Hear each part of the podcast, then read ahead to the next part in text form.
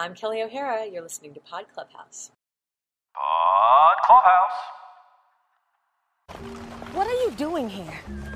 And the shoes, what was that? Because we're colored, we must be poor. I loaned you train fare. I made a stupid assumption. And you just showed up at my parents' home. What's so wrong about that? My aunt lets you live at her house. Lets me. I work there. I know. No, you don't know anything about me, about my life, about my situation. I live in a different country from the one you know. Look, I'm sorry. Don't be sorry. Just stop thinking you're really my friend.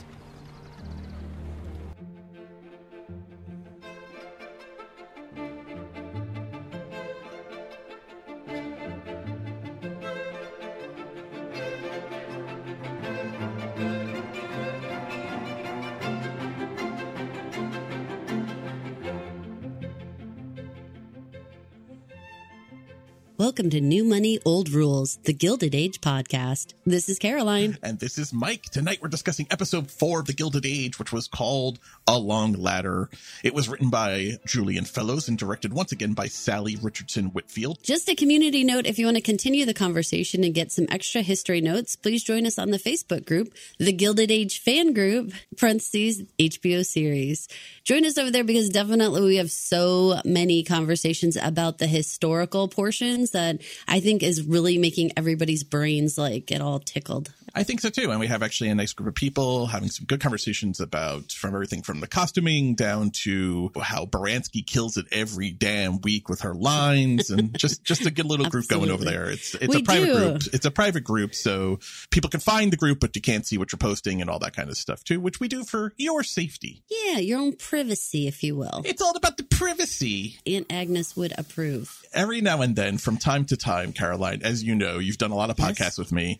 I have. I fall in love with little audio clips. Uh, this Uh-oh, became, yes? especially during the Christmas podcast, I would periodically fall in love with a clip and I would play it over and over again just because it made me laugh. You know, like you make no sense at all, stuff like that. You know. I have a new one, and I, this one's going to stick with me, and I think it will transcend just the Gilded Age podcast. You want to hear it? I absolutely want to hear it. Uh, prepare yourself. Preparing. No, no, no. Just, just that. Just that. No. no. I love it. That's I'm gonna- excellent. I'm going to make that a ringtone so it's on my phone. I could just carry it around with me everywhere. I think you should. That would be amazing. In my daily life, in my daily job, I just so many times I want Bill, I want uh, Christine Baranski to tell people. No. Just a reminder to everyone, we assume you've seen this episode, so we're not going to go step by step and recap. But if you have not watched the episode, there's absolutely going to be spoilers. So please go watch it and join us back for the conversation. No. Yes. Uh, let's start with some preliminaries. Let's get right to the opening scene. I, I think this was a great way to pick up uh, tonight's episode uh, based on how last week's ended. The cutting between Patrick Morris's, I'd say, sparsely attended funeral and the unveiling of the Russell uh, Union Central Station plans. Really nice juxtaposition of people rising and people people falling on the turn of a of, of a dime. like right into the ground falling. Too soon? Too Too, soon? No.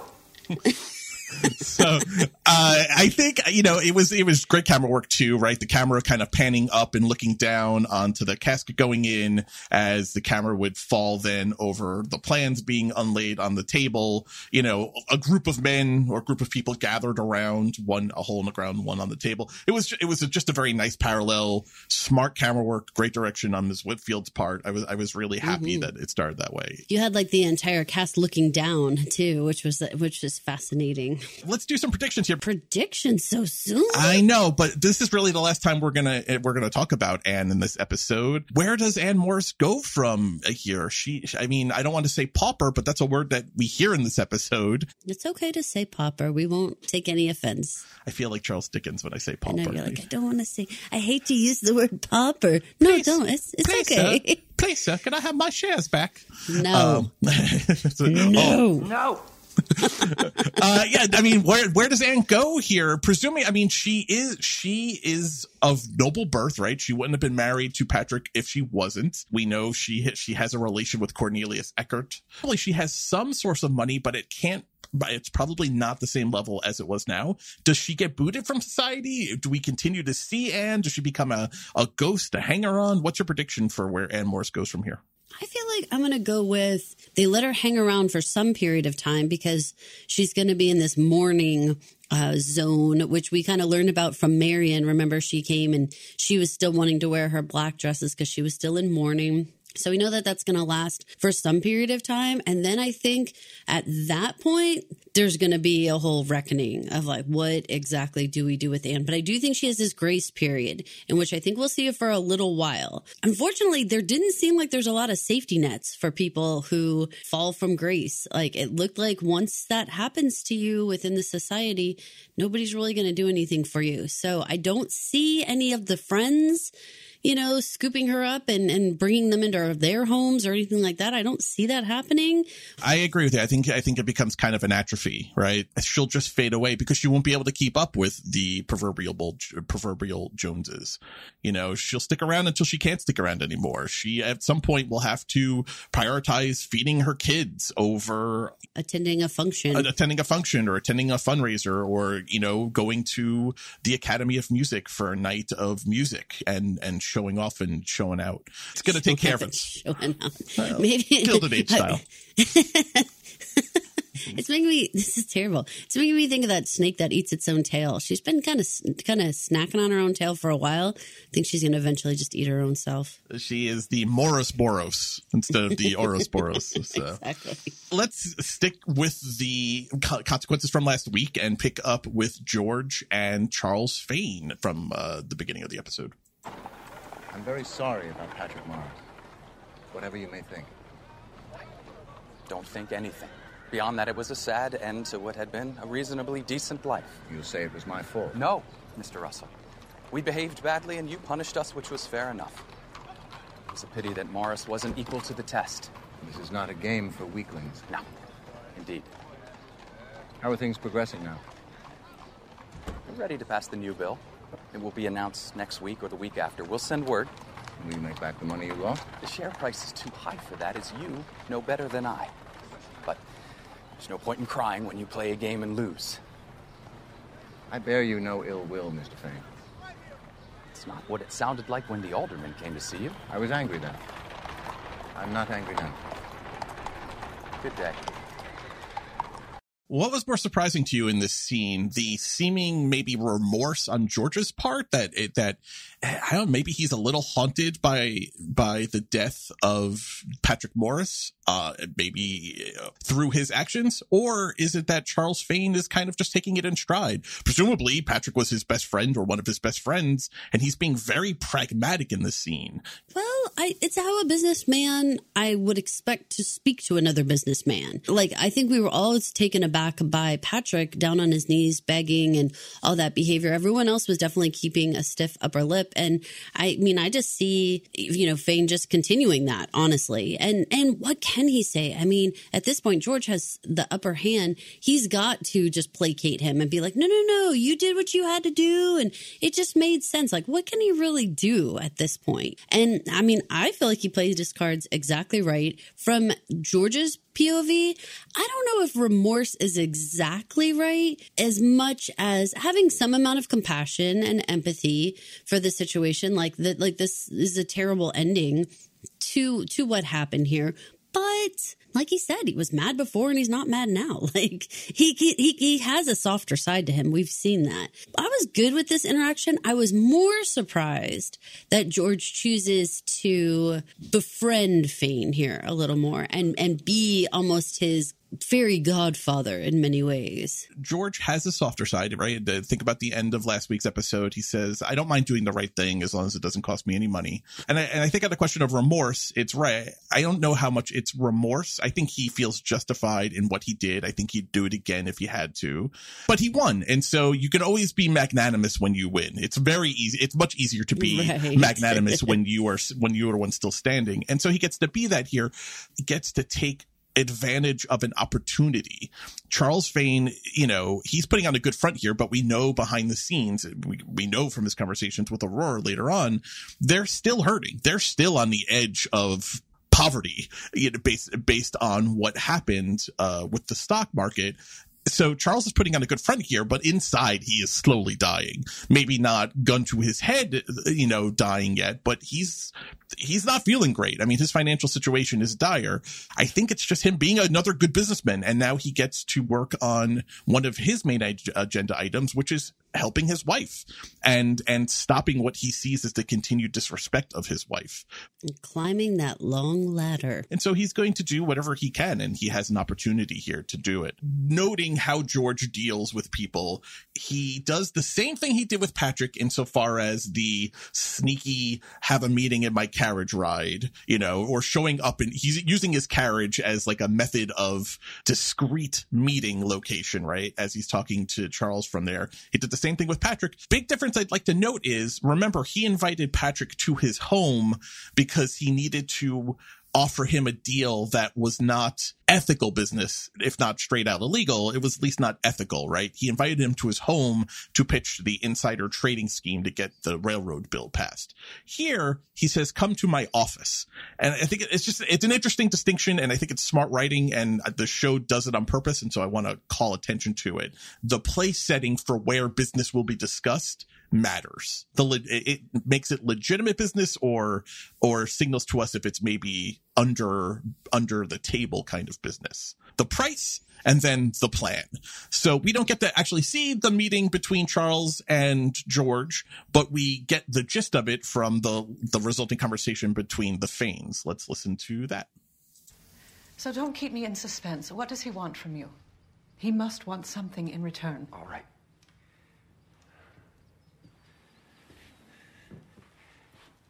He would like you to bring his wife into society. He's tired of her being excluded. She's no more excluded than any one of a dozen women I can think of. She just isn't included. He's tired of it. What, what can I do? You overestimate my power. You mean you'd like me to try? Since you ask, I'd like us not to be paupers.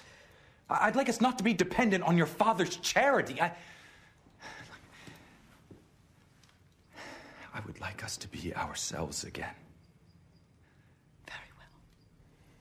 If you insist. Thank you. And mind what you say about my father. I love that scene. I love the warning shot about her father and, and mind what you say about him. I, I like I like her going along with this plan, being, you know, listening to her husband, acknowledging his desperation, but not so lost in it that she is willing to let him forget about the hand that feeds them when they need to be fed. It's interesting. It's it's a it's a nice little reminder about the status of women in these relationships behind closed doors and good world building, generally speaking, that like, oh, so her father has a hand in y'all's lifestyle. Good to know. Last week, listen to the clip. Charles says, I've lost all of my money. And she very quickly reminds him all of our money. And in this episode, this is a chance for me to make uh, my money back. She corrects him again. It's we, it's our, it's not your money, Charles. It is our money. Her father's money is her money and the family's money between her and Charles is their money kind of thing. I, I like that Aurora is not letting that go. That's what she brings to the table, right? That's what women in this society are being told they have to bring to the table. Their dowry or money or a name or some combination of the two. And I like that she's not just handing it over to Charles uh, and letting him run amuck with it. Maybe to the extent that Patrick and Anne failed to do, it seems that Aurora is keeping a better hand on the till, on the rudder than Anne did with Patrick she feels like she's exactly in between Anne and Bertha. Like, I think she'd like to be Bertha in terms of having that type of relationship with her husband, it being ours, but she does still have her Anne tendencies of, being a little bit more hands off when it comes to what's going on with their life, at least thus far. But it seems like she's starting to get the idea. The latter metaphor in my head can lend itself to what's going on with her too with Aurora in terms of like she she has a long ladder to climb herself in order to be any type of equal with Charles here. In the interview with Kelli, she actually touches on that and she mentions the boldness that Bertha, eh, you know, represents and how she'd like to see or how Aurora would maybe like to be more bold, but does live a bit in fear of Agnes, does live in fear of Mrs. Astor, but sees Bertha not as an enemy as much as maybe a possible inspiration or or a, a, little disruption, right? To to echo Bannister from a couple of weeks ago. So I think Aurora is a, is an interesting character because she is this middle place. You know, she's got one foot it seems in both worlds, and so I'm interested to see what they do with her and and how she becomes this bridge. Right? They're setting her up really to be the bridge between old money and new money. That's what George is putting into motion here he's he's making her you know the Bifrost connecting Asgard to the other realms if you know for all that crossover Gilded Age Marvel fandom that that is out there. See, and I was thinking of that ladder thing. You know, like in an old time, usually black and white movie where they'll be in one building and they'll take a ladder and they'll and they'll carefully let it fall to create a bridge from mm-hmm. like one window ledge to the under other window ledge. I could see that where she's practically doing that from Aunt Agnes's house over to the Russell house. Uh, and let's go to the Russell house for now. We heard about the price. Let's hear about the plan. Mr. Russell has been very generous to us. Has he? He helped us through a very difficult time. And you want to return the favor? If I can. How would you suggest we begin? I've thought about this. I believe the best way would be to invite you to luncheon with Mr. McAllister. Ward McAllister? That's it. He's a sort of henchman to Mrs. Astor. He helps her in her work of shaping society. And Mrs. Astor takes his advice? I don't know that she ever takes advice exactly, but she allows him to help her. He is her amanuensis. I'm to lunch with Mr. McAllister, but not with Mrs. Astor. I'm afraid she always wants a list of her fellow guests and seldom agrees to sit at a table with strangers. Especially strangers like me. That's not true. She does let new people in. She has to, or they'll forge an alternative society and keep her and the old crowd out. Won't they anyway? Probably, but not in her time. How can you be sure that Mr. McAllister will want to meet me? He's dying to see this house. It's one of the only palaces on the avenue he's never been inside. And. And?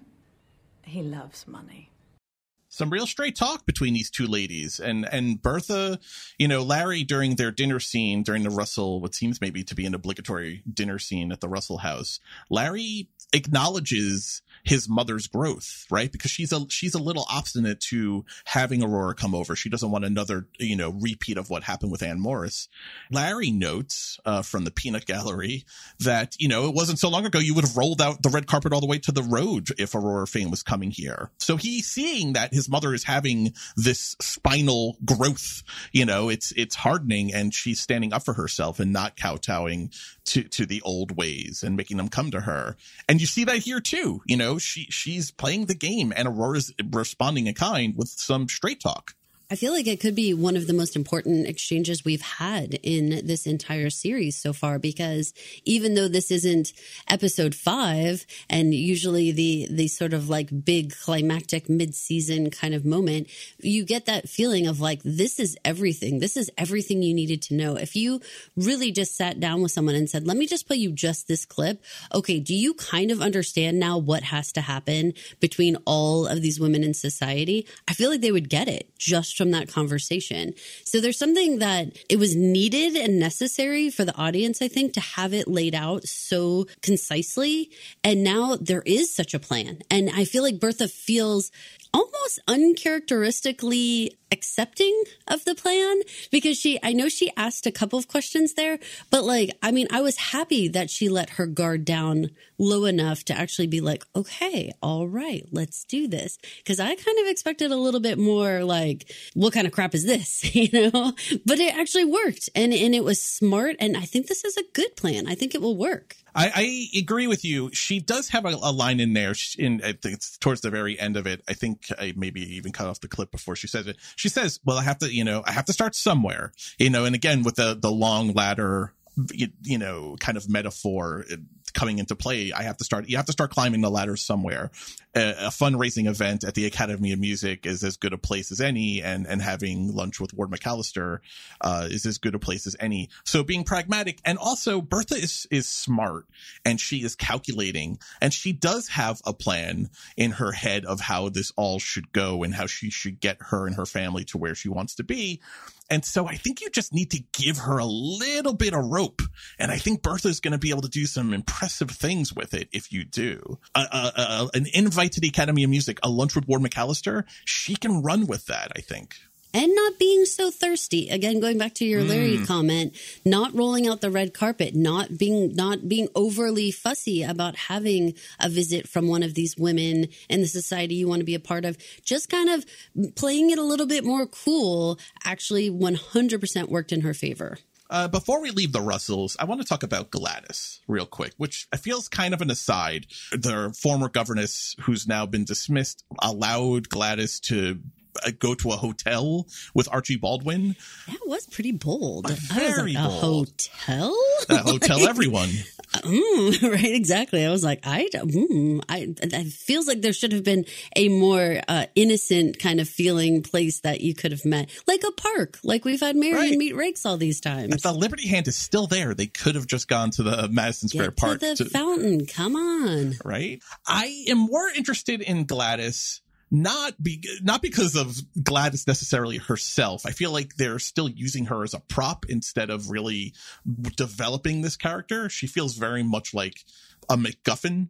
Bertha and George continue to disagree over the best way to go forward with her. George wants her freed. He's big on the prison metaphor.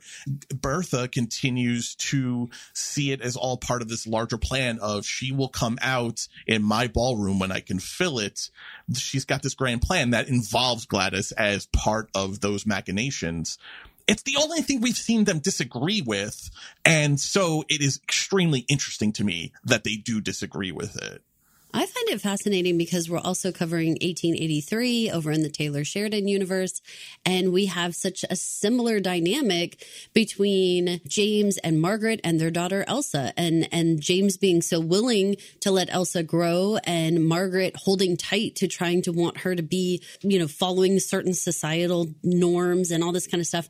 I, I am like, wow, this is just the sign of the times, you know, because these are two very different creators, very different writers, very different settings, and yet they're setting up this same exact family dynamic, which speaks to the time, I think. It's like this is what families were dealing with in the 1880s. They were like, how do we let our daughter be an adult and also try to have her be, you know, what is like acceptable, but have this push oddly from the father being like, let her go, let her do her thing, which is like, very unexpected, I think. Were you surprised that it turns out to be George who really wants to be like, let's just let's cut it out, as opposed to normally I feel like dads are kind of more strict and moms come along and are like, oh, come on, let's soften up a little bit. That would be my normal inclination too, especially in old times where you you assume everyone is less uh, progressive.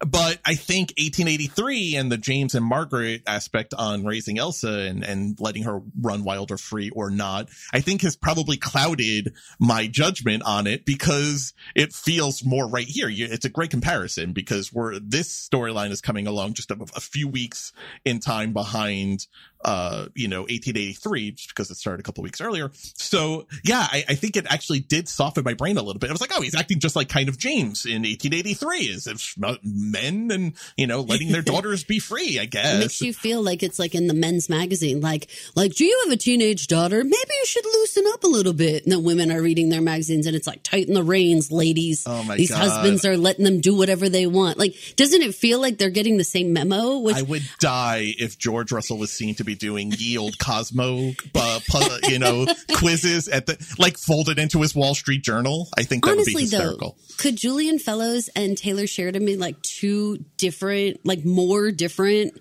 creators and writers behind this? Like, this has to be researched in some way. This has to be some actual feeling of like what was going on in families. I'm going to trust them that this was like a real push and pull of what was going on. And it wasn't until more current times that maybe moms were the more soft hearted ones. It's got to take a lot of energy for George to be running this in growing railroad empire, uh, spending time plotting and defeating and annihilating your enemies. And also you know the effort he's spending in trying supporting his wife. For him to be so involved in the family affairs surprises me in a good way. I mean i'm all about involved dads and you know uh, my own background and, and and my raising of my son. You know I'm, i try to be very involved in what's going on with him but that was born out of growing up where not having my father be involved. And so it, it just strikes me as weird. This guy's got so much going on that he is involved in and knows the players. He has a conversation later on with Larry after their dinner uh, talking about Oscar Van Rhijn. He is laser focused on Oscar and Oscar's intentions and wary of them. You know, he's again, he's got so much going on, but he is keeping track of all of the chess pieces inside his house. It, I think it's impressive.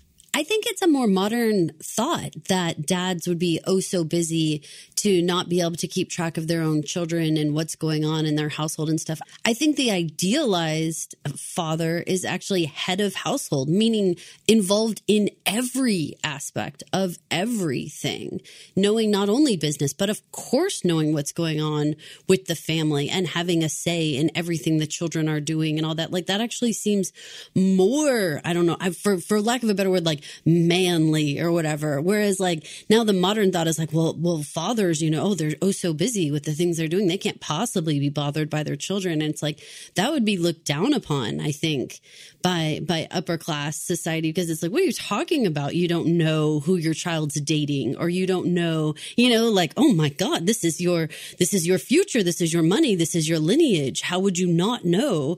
But today's thinking is like, oh, I I mean, there's plenty of people who don't know who their kids are are dating or doing whatever with, you know, right?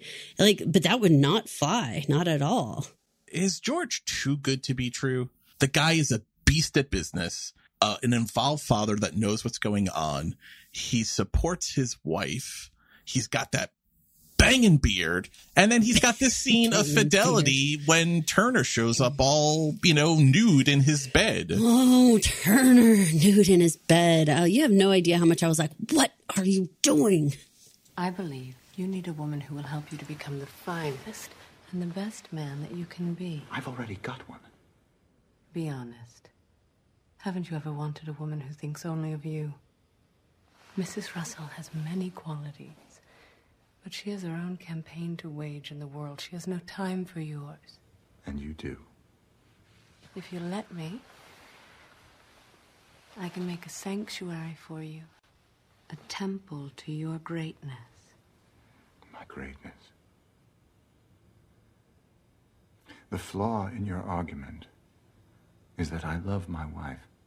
I have no desire for a mistress, no wish for another helpmate, no need for any sanctuary beyond this house. So, what is my punishment to be? For falling in love with you? Ugh, the falling in love with her. I mean, we knew Turner was going to make a move. They've been setting it up literally since the first episode. Is this how you thought it would go down? Is is George's reaction what you thought it would be? It's what I had hoped it would be.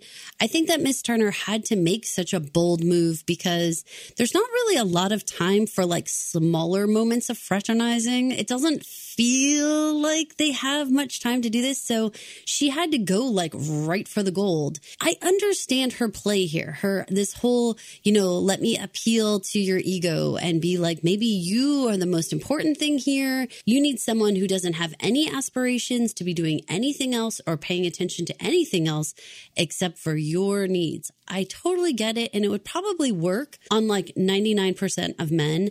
Certainly in television and movies. But here's the thing that we just said. Think thankfully the sentence before all of this was me saying but i think that the that what was held as the standard for what is a good man during this time also included being involved with your wife and children in some regard truly being head of household. Now, I know some people saying, Caroline, of course they had mistresses. What are you talking about? Like, you're being unrealistic. Okay, I get it. But we're saying the idealized, okay? Like the one that we get lots of people fell short. But I think that George is still trying to be bigger than big, greater than great kind of guy. I mean, I applaud him. And I do, I honestly think he loves Bertha. I That's do. the deal. I. Like, I really think they love each other. And I, and I think that her ability to look in his eyes and never be disappointed and always say, you know what? We can, we can make our fortune over again, all that kind of stuff. That kind of support cannot be underscored, you know, as like, this is what a lot of men need. Most men need, maybe every man needs is beyond just getting in bed with this woman they need that level of support of like let's let's freaking do this hand in hand. Let's like jump off the cliff together. Like that's something to be held on to maybe more than people realize than get butt in your bed you know? Yeah and i yeah i don't think you can underestimate or undervalue the two of them rising from nothing to where they are now, Bertha and George. And her ability to not get upset at him if they lose it all. I mean, God, that's right. That all stems from we. I we remember how to do this. We we remember what it was not to have this opulence, this Versailles on Fifth Avenue, and and we can do it again. And it, that that builds that builds a foundation that is hard to shake. While it seems idealized for how it would be portrayed uh, versus most shows, I think it's very much in keeping with the George Russell character that this show has created. Not take the bait. He would not jump into bed with her. Does he do the right thing by not firing Turner here? Oof. I thought about this so much because it's so damned if he does, damned if he doesn't. If he fires her, it becomes like this tittering of comments, right? Of like, why, why? Oh, what happened exactly, right?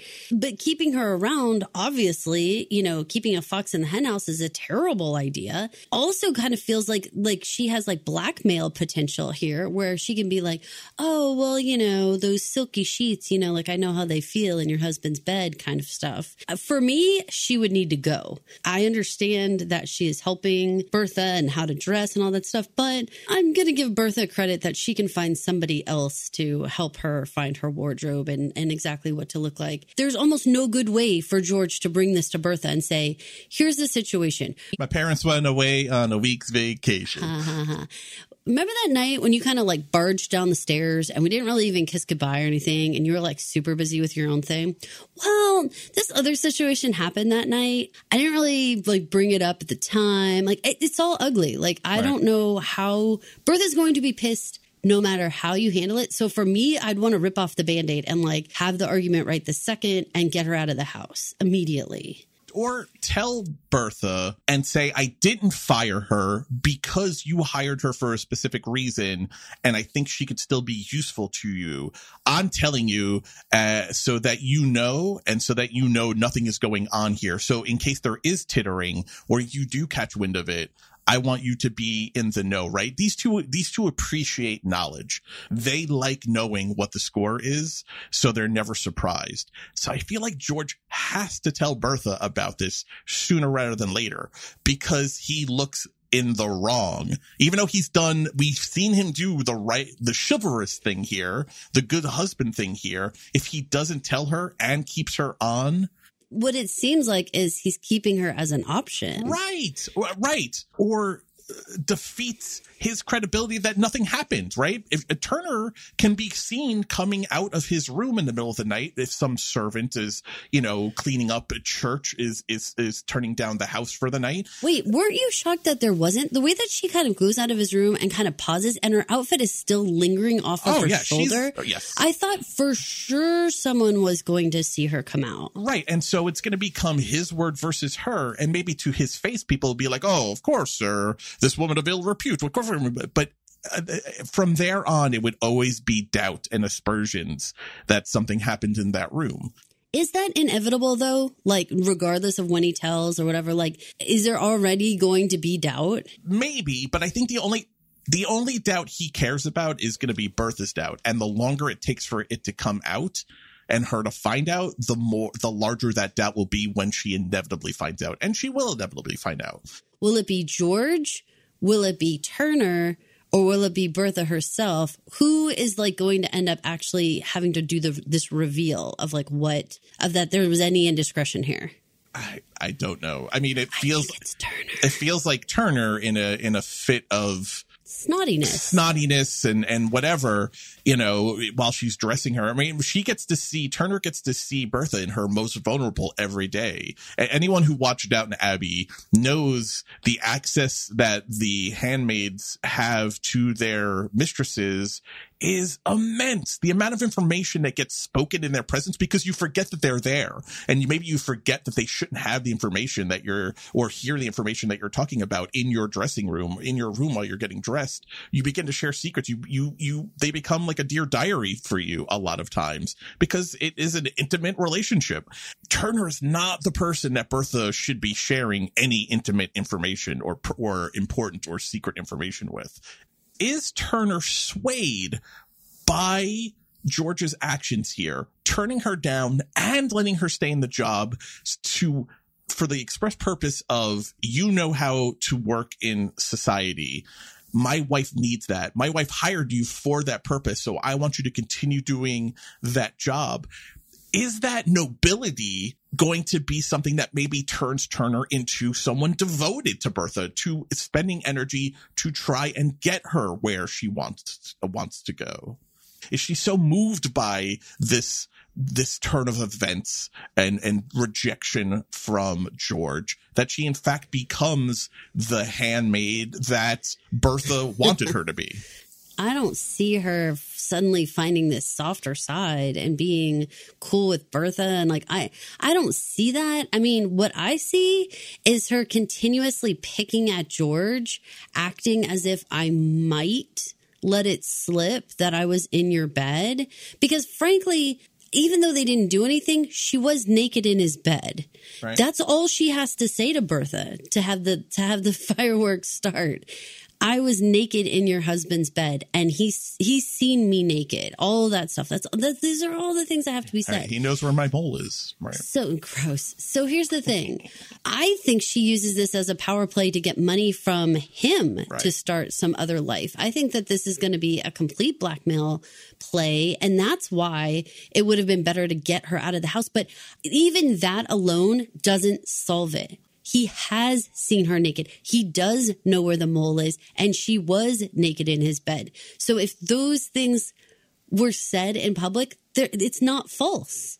No. So then, crap, what do you do besides pay her off and say, please go to another country? what he should have done was ring for yes, ring for Watson, ring for Watson from his room, and and stayed there until someone came in and said, "Get this woman." This naked woman out of my bed and out of this house. Be gone, wench. Like that's what she. That's what. That's what he needed to do because Ring the bell for everyone to Right. come. like everyone, come find naked lady. You know, And that way we've all seen where her mole is. And then now we can all be like, yeah, this happened. And I'm horrified. You can all see my face. I'm horrified. Uh, you're right. That was the only way to play it, but he didn't. And now that he let her slip out in the night, bad news bears. Does That's the second time I said that. Do I need something else to say besides bad news bears? No. That's my only thing. Does Monsieur Baudin share some responsibility for spurring Turner into action with his, why are you so angry all the time? Leave or change things. Well, she fucking tried to change things, that's for damn sure. Oof. No, I know. You know I'm not blaming him. No, she's a jerk. She's a snake of the worst freaking variety. She's a ouroboros? She's eating, a snake eating her own tail? No, she's not eating her own tail. She's she's she's a freaking viper, man. She's she's gonna bite onto everybody's necks, whomever she can. Yeah. She's no, you know what? She's that kind of she's that kind of rattlesnake that bites your butt when you try to go to the bathroom. Here's the thing. I think you're 100% right. I think it's going to wind up with her extorting him for money. And frankly, he's got the money. So I mean, this is exactly how she's gonna rise the ranks. but I hope they come up with something else for it just for creativity's sake because I think they've actually I think the show has actually done a really good job of subverting expectations and subverting what the trope is. I think Yeah. George as a character I think subverts the trope of the powerful man sitting in the high castle so well. I'm hoping they come up with something just because if any show is going to do the not obvious thing, I feel like it's the Gilded Age. Most specifically the Russells. So uh, yeah, no, I I a hundred percent. I'm a hundred percent behind you. That that would be amazing. Uh, but just from the standpoint of. Like, I always love it when a TV show brings up a situation that could happen in real life and then they offer a solution that you had never heard of before. Like, you know, like I love that with like, like on Schitt's Creek when they're like, how could you handle something or how could you explain something in a way that's like, uh, you've never heard it explained in that way. I- I would love to hear how can you get out of this when you've made kind of a like like we've decided like if he had screamed like if he had done like the womanly scream like oh there's something in my bed like if he had actually done that how funny would that have been? And actually acted like scared if you will that someone was in his bed. Like that would have been amazing. But once you didn't do that what is the trick? How do you get out of this? I want this tv show to tell me what's the trick? How do you get out of this? She's gonna have to go to the Demon Barber of uh, Fleet Street. She's gonna have to become some meat pies. She's gonna get some Sweeney Todd up in here. know who you should have called Ghostbusters. no aunt agnes and you know what she would have said to turner No. Exactly. Have her come in and go, no, and send her packing. Mr. Russell, she is an adventurer, and I am never wrong. Ex- She is an adventurer. You know what I realized from 1883 and in this one, adventurer and dreamer are the same. They're the same. They're used as the we're looking down on you. Yeah, they use as a curse word. He's a dreamer. And then Agnes, he's an adventurer. Margaret, he's a dreamer. He always will be. Oh, he she didn't that's speak Claire. that nicely. That's Uh-uh. Claire. She said That's- he's a dreamer like that. He said it in a mean way. She said so pathetic. Good. Margaret. Margaret. Um, guys, go listen to our 1883 episodes. It's great. It's a real juxtaposition from this. Just the world is so different, even though it's in the same time period. the same time frame, which I think it makes it fascinating to see what's going on in the world. Let's visit with Miss Peggy Scott. Yay! I love Peggy. I'm so glad we're going to go visit with her. Timothy Thomas Fortune, played by Sullivan Jones, editor and so publisher of the New York Globe. Very handsome. Just a little background here. Timothy Thomas Fortune, real man. He lived from 1856 approximately to 1928. He actually had a very impressive career. In 1875, Fortune was admitted to study law. He changed his major to journalism after just two semesters and then left school altogether to begin working. In 1880, in 1876 at the People's Advocate, a newspaper in Washington, D.C. Fortune moves to New York City in 1879, begins working as a printer at the Weekly Witness. In 1880, he becomes a journalist and editor of The Rumor, which is run by George Parker, who we meet in this episode, played by Michael Luoye, who I am a huge fan of, who does not get enough TV work, and I love him to death, and William Walter Sampson. The journal soon changes its name to the New York Globe. The Globe closes its doors in November 1884 after a dispute with its co-editor William Derrick, and then one week later, Fortune opens up a new magazine called the New York Freeman. The New York Freeman would eventually mar- morph into the New York Age show, blending the fictional with the historical. I love it. What did you think? I felt like this was a bit of a meet cute with Peggy jumping in and having to help Fortune out with the uh, printing press.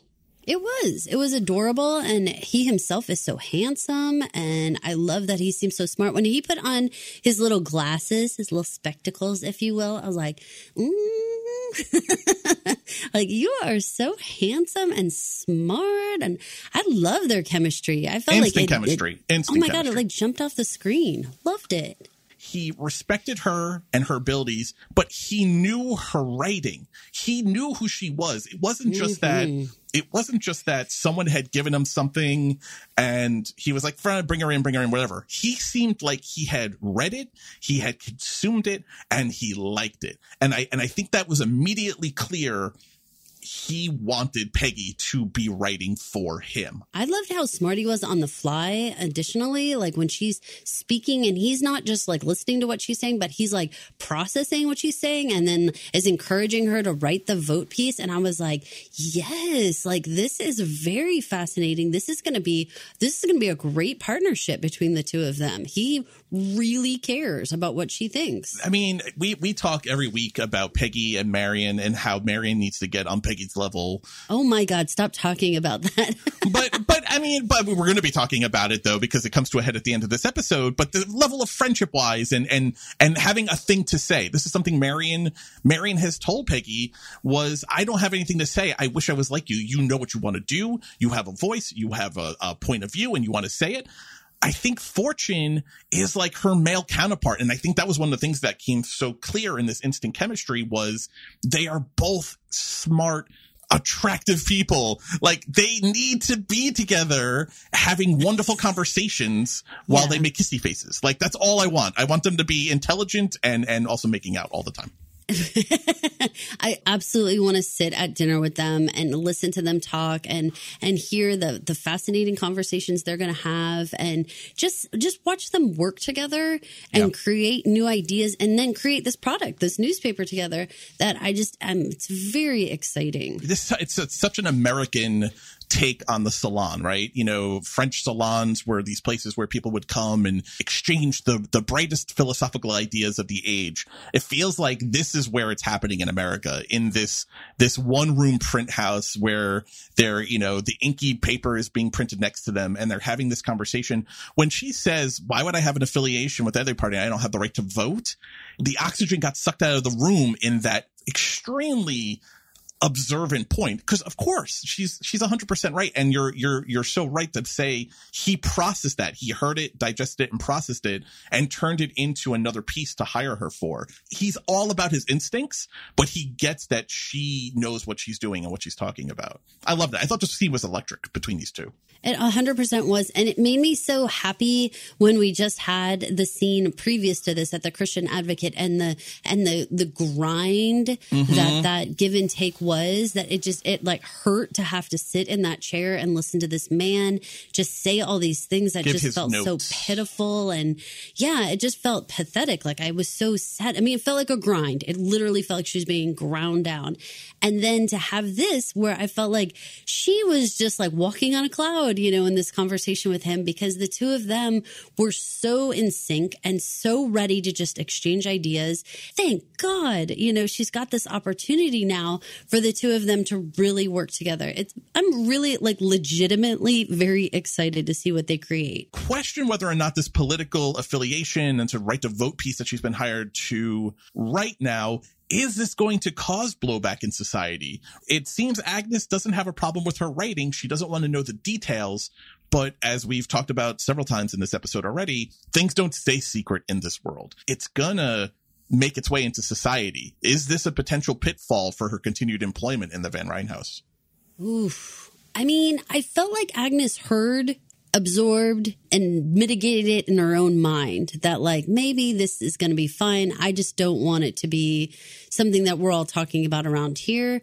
I'm trying to decide whether Aunt Agnes 100% has her hands wrapped around what goes on in the rest of the world current. I know she feels like she does. I know she has a lot of experience, but I'm trying to decide if like, is the world starting to change more quickly than she can really control? And I think we know that obviously with the Russells and everything that, that Oscar's always telling her, she is, you know, having a hard time with how quickly things are changing.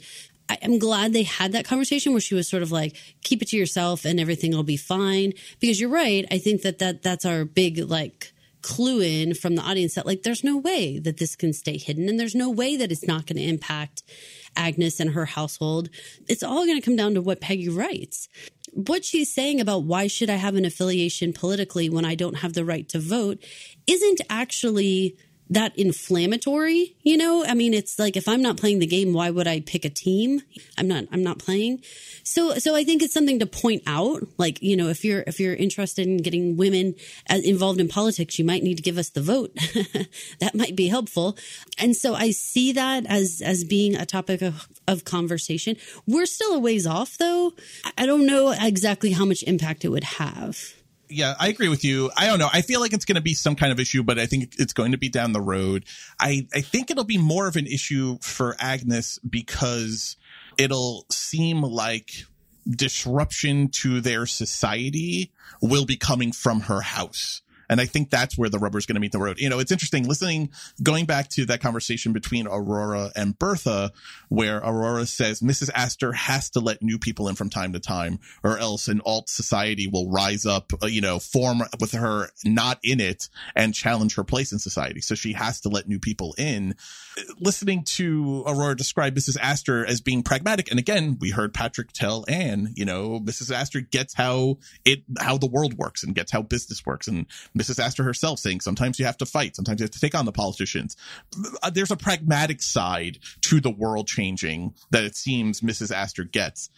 I don't know that Agnes has that same memo. I don't know that it was circulated to her desk. She's just not interested. In yeah. it. I, think has that great line, right? I haven't been happy since 1865, or I haven't been thrilled since 1865. You know, you so. know. I feel like I feel like that the memo is there. It's under all the rest of her correspondence on her desk. I do want to point out, and I feel like we've said it before on the podcast, but I, I want to remind people that I do think that Peggy's character has something to do with Ida B. Wells.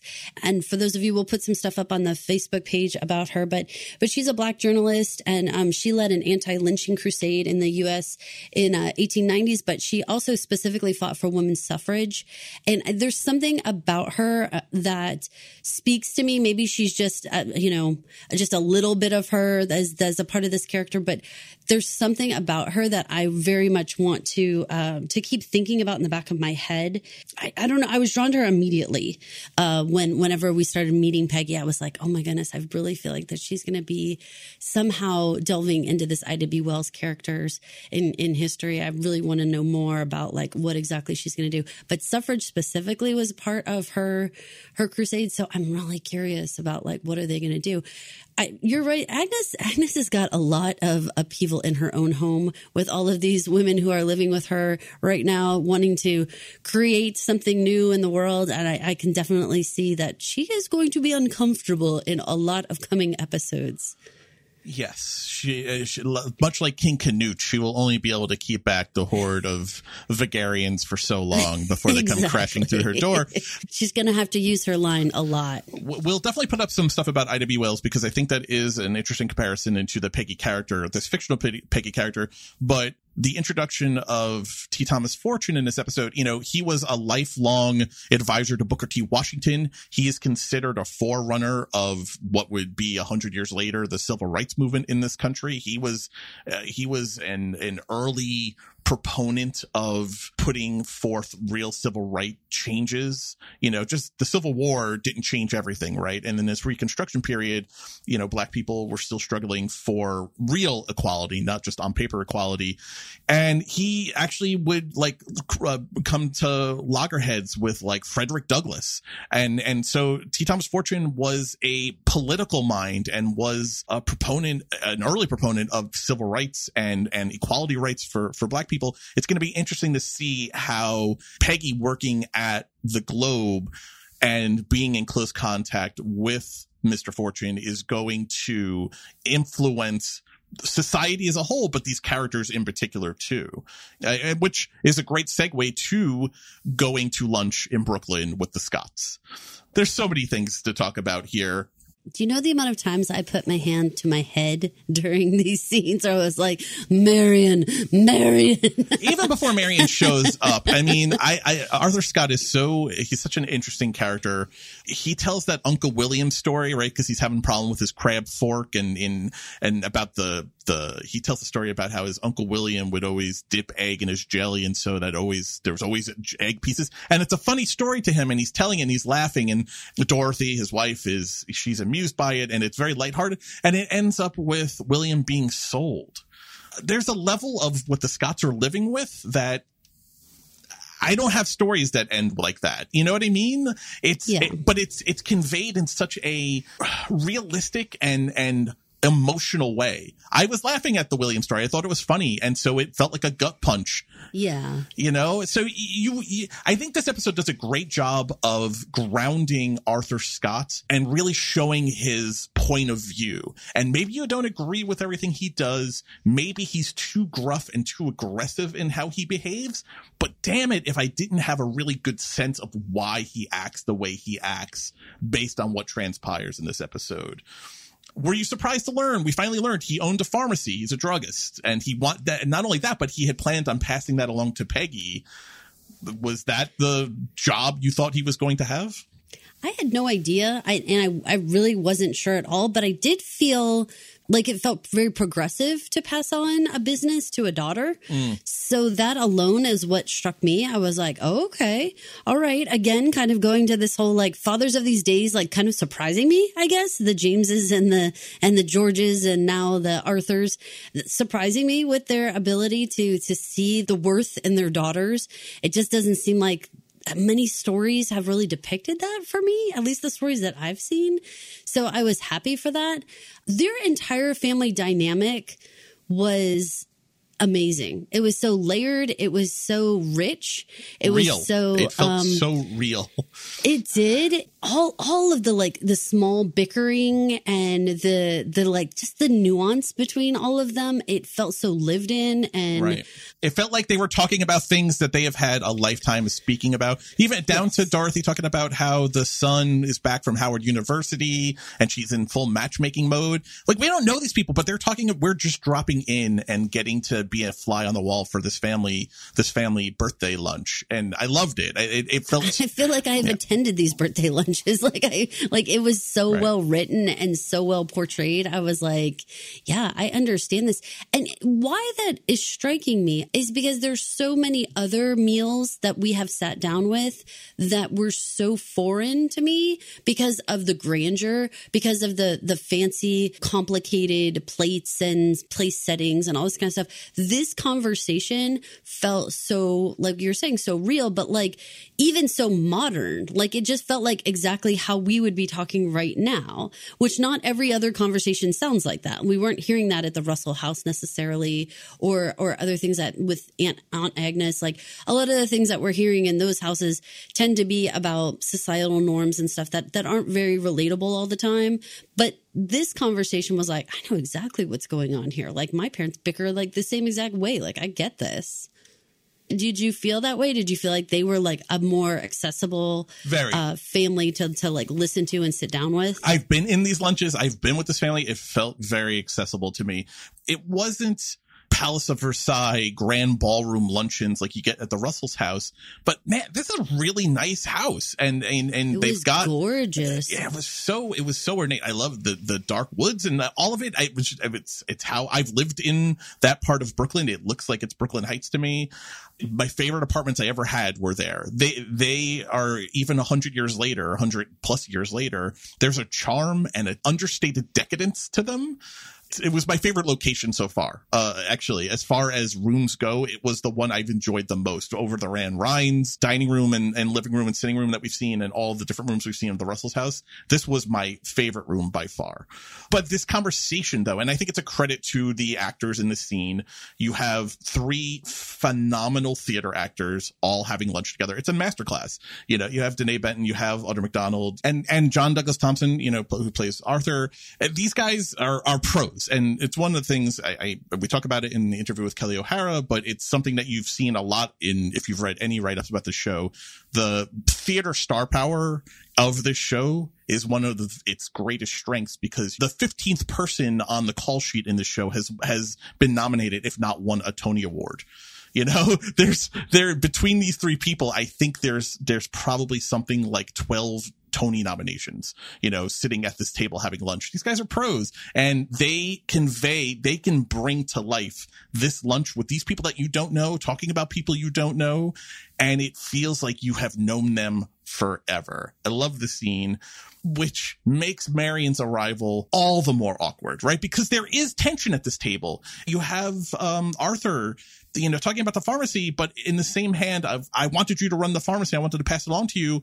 And then shitting on her writing career. Ain't no money in it, you know, like, be happy for her, but that, but he can't. He literally can't let himself let his guard down to anything less than the standard he has created for what his daughter should do. Do you know parents like this? Do you did, did that seem yeah, real? we talked about this for sure, like last week about you know creative professions and and how difficult it is to really have both from the parent point of view and from the kid point of view. Like from the parent point of view, you just want them to have this steady, consistent, reliable income with a sort of known quantity to the career, and then on the flip side, you know how sad it makes the kid when they have this creative passion for their job and they badly want the respect from their parents. I mean, it is a difficult thing. I don't know that she's ever going to win him over, um, you know, hopefully in time, but I have a feeling that whatever she writes, he's going to be like, oh, you're just, you know, you're causing trouble or something like that. You know, like, no,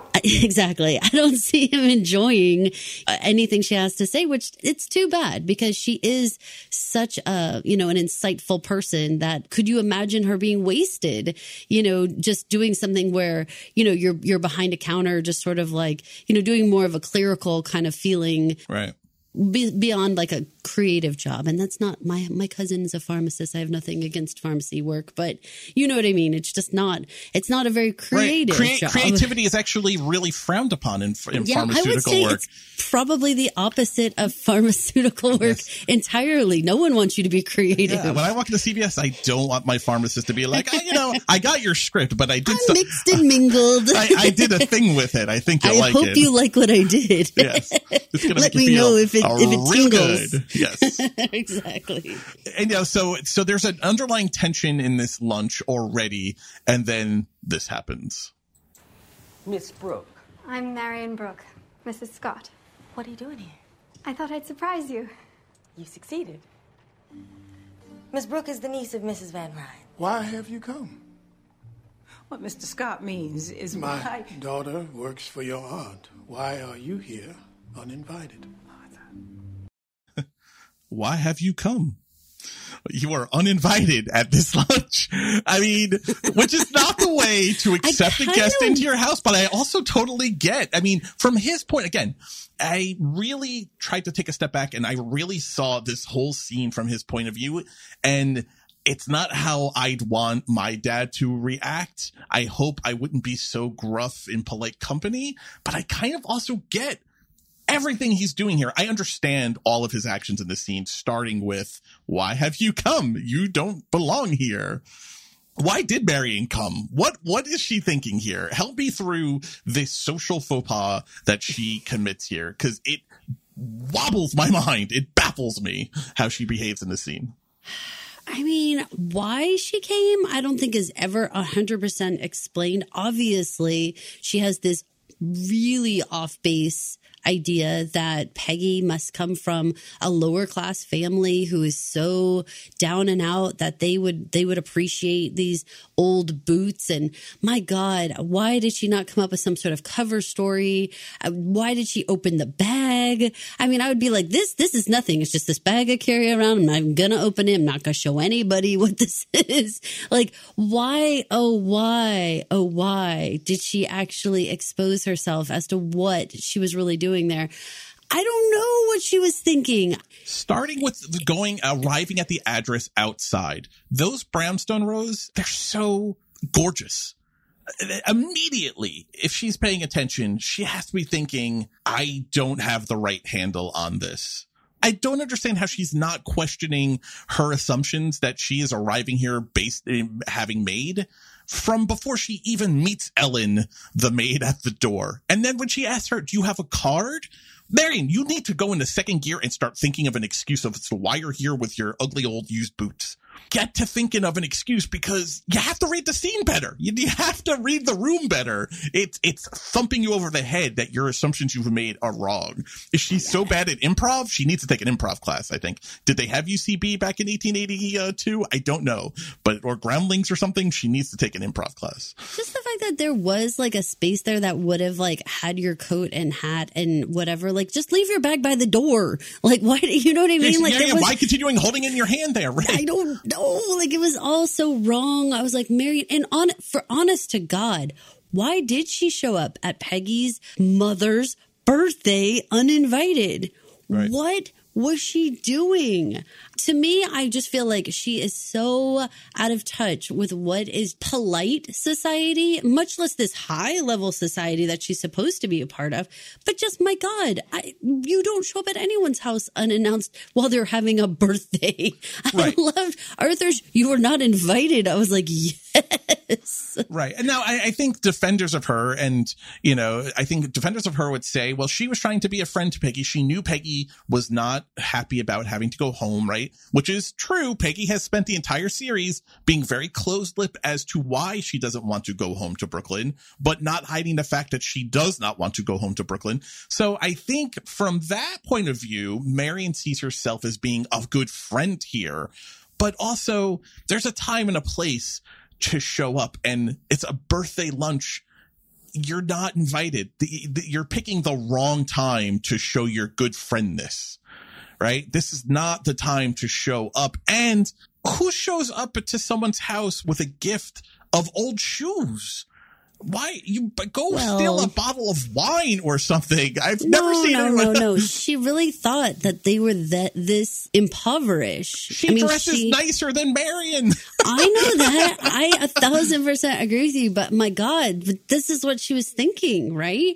I mean, Marian is painful. I mean, I, I understand, and people can try to defend Marian and try to be like, oh, she's a nice person and blah, blah, blah. And she is. I mean, she's obviously supposed to be playing the like most naive character you can possibly have on the show. But I really want to get to the exchange outside, though, because that's really what I cared about more than anything. What are you doing here? And the shoes, what was that? Because we're colored, we must be poor. I loaned you train fare. I made a stupid assumption. And you just showed up at my parents' home. What's so wrong about that? My aunt lets you live at her house. Lets me. I work there. I know. No, you don't know anything about me, about my life, about my situation. I live in a different country from the one you know. Look, I'm sorry. Don't be sorry. Just stop thinking you're really my friend. Yikes. Ouch. Just yikes. Just ouch. Ouch. That it hurt. The whole thing hurt. I mean, I've been saying all along since day one, what in the world is Marian bringing to this friendship? I mean, how can she really think she is Peggy's friend? I mean, she she really doesn't have anything but questions and needs and whatnot.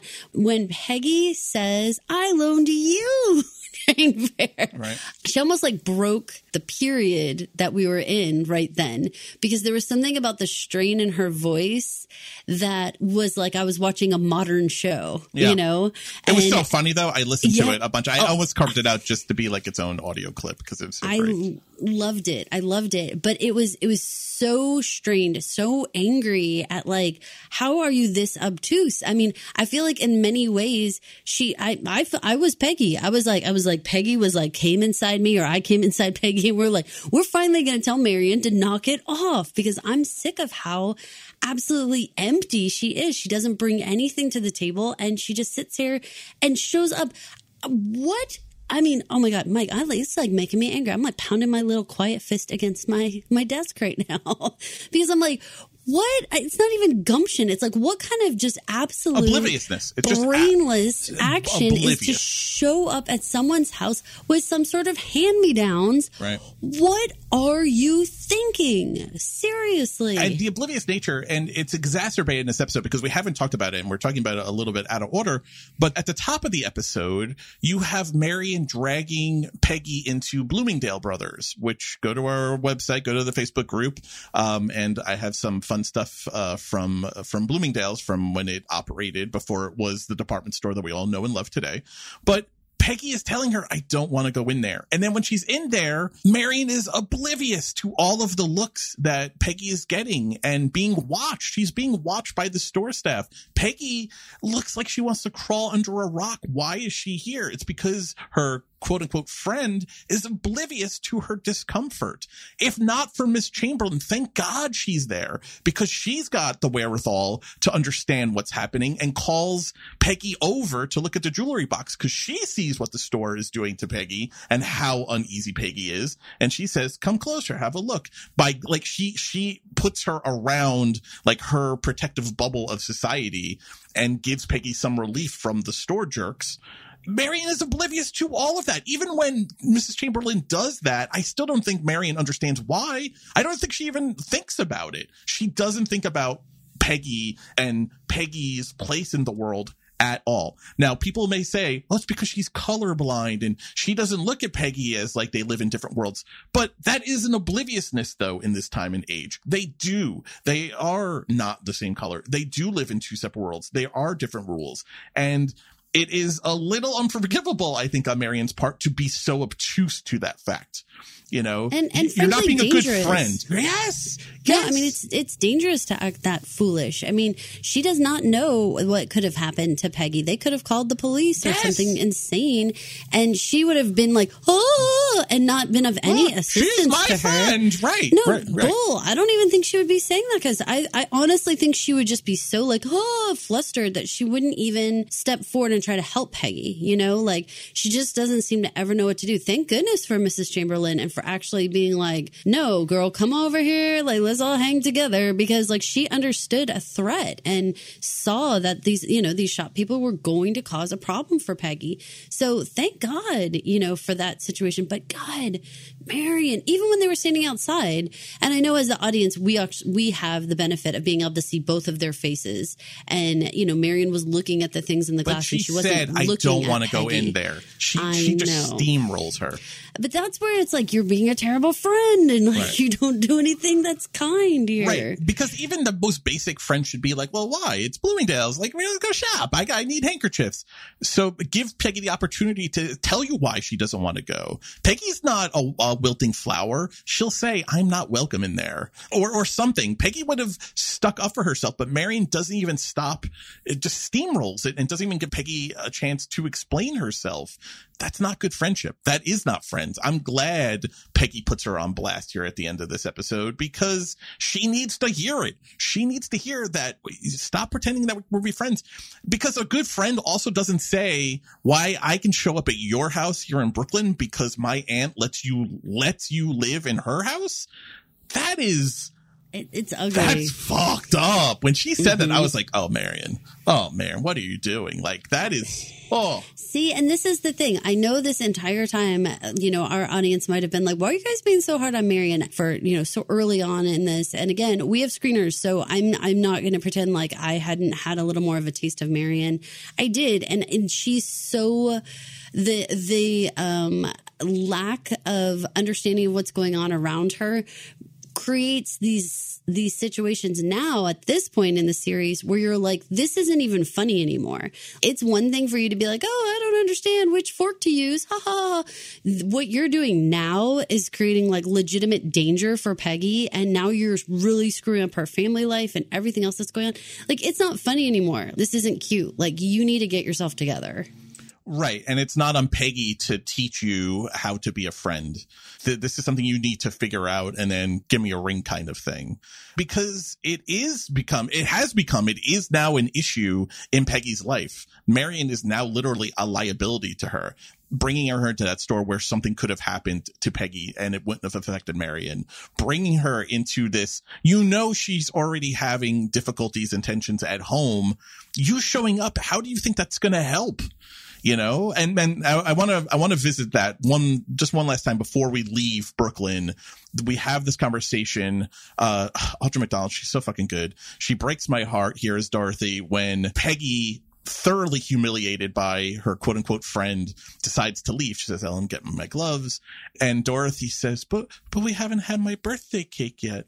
I, my heart, my heart, as a mom, my heart broke. I, I knew I it was would. really- I thought of you I was- immediately. I was like, Car- did? Caroline would be heartbroken in this I would be so sad. I mean, oh my gosh, she has this little teeny tiny birthday, and it's just like this teeny tiny little get together, and then Peggy's gonna leave. I was just like, oh my god, you felt the performance there was so authentic. The sadness was so authentic. I was like, oh my god. Let's finish off uh, the Scott parent parents Scott with this. Wait, wait, I have to ask you. Okay, you just had your birthday. If Tom looked at you and said, "I'm I'm leaving," and you hadn't done your birthday cake yet, could you see your own little voice say that? But we haven't had my birthday yet. absolutely and i would have i would have gone and cried in my room i am often i am often upset whenever tom leaves so leaving early on my birthday because some stupid bitch friend shows up uh, would have would have made me very upset Some stupid bitch friend. Nice. we're not done with Oh the my scotts God. yet though let's finish up with uh, papa and mama scott Miss Ellen, can you fetch my gloves, please? We haven't had my birthday cake. You're welcome to join us, Miss Brook. You're very kind, Mrs. Scott. Happy birthday and many happy returns. Yes, mother, many happy returns, but we're going now.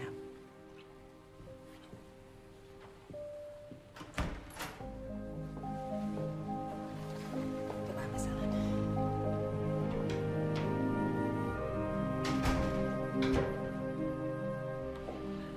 Well, we have certainly taken a step forward today.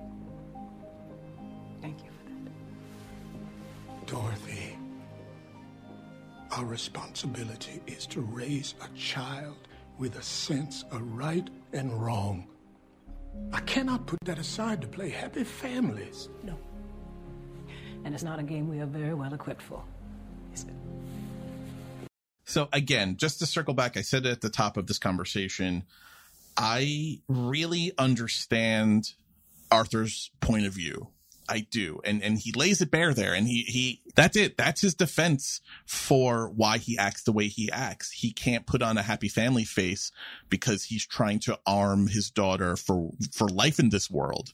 For the same thing that Marian in her benign way has done at this lunch there's a hundredfold times worse awaiting Peggy if she's not armed for it. But the point is, and I think what Arthur doesn't see or doesn't fully appreciate is he is seriously risking losing his daughter and his wife forever if he doesn't find a middle ground. Arthur is being blinded by a, a truly noble goal to raise this child right and wrong and all and, and of course wanting her to reach her full potential and carry on the family money and business. Like that's all makes complete sense. Arthur's not wrong.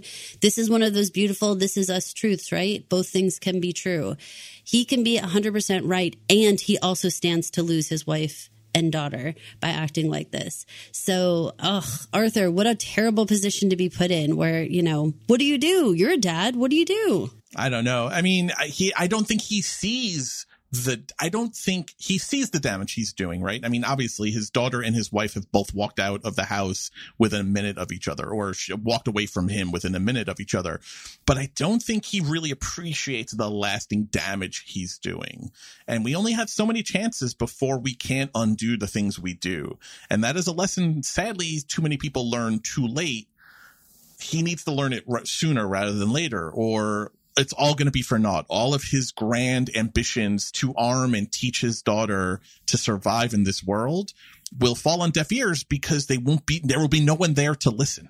It's, it's tough. It's tough. I mean, I, I think this episode is great for giving us a real understanding for both of their point of views. And Dorothy just wants to have cake with her daughter. She just wants her family to be together. She wants her daughter to be settled with that nice boy from Howard University. And, you know, and she's trying not to bring this baggage. She's trying to keep the mood light and friendly. She doesn't want her daughter to be walking out before they have birthday cake.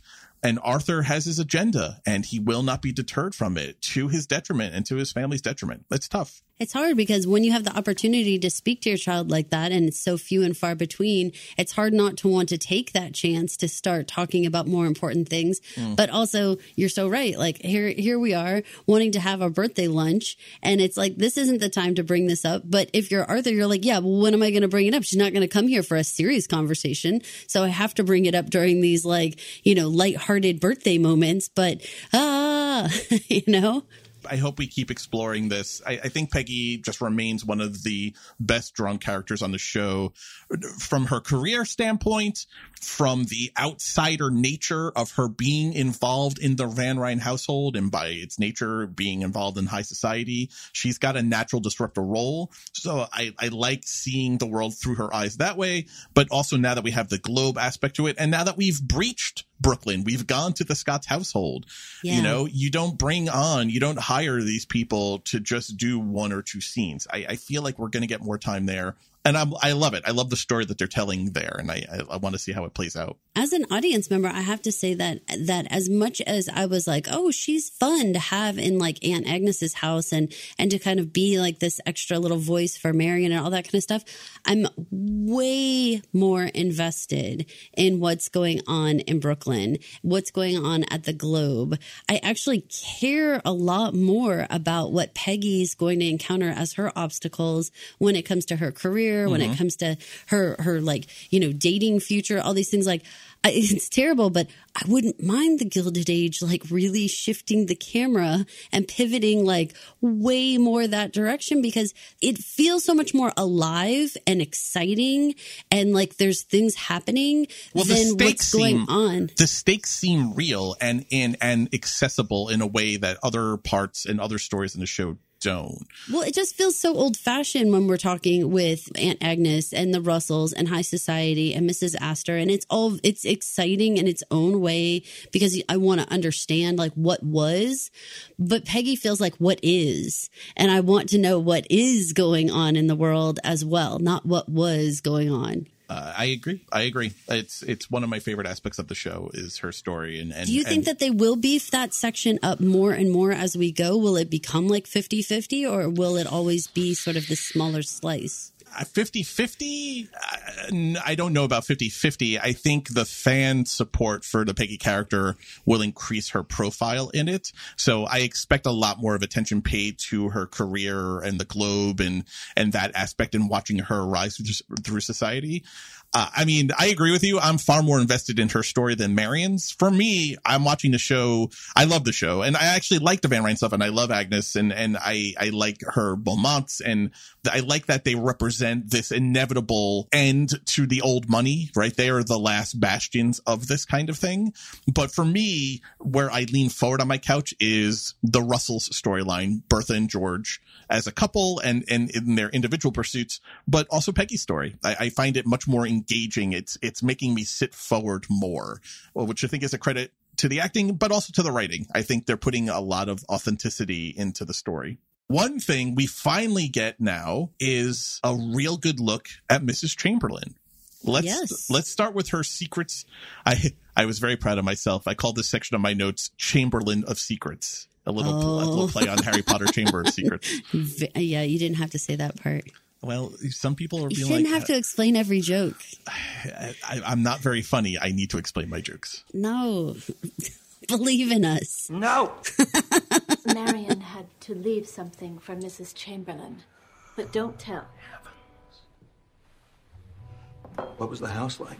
Let's just stop real quick. This is when Oscar is best and the most watchable. When he like lays back in his suit and he goes, heavens. It's when Oscar is the best to watch. And th- these kinds of scenes make him utterly delicious to watch, uh, just plot and scheme and, and spill tea.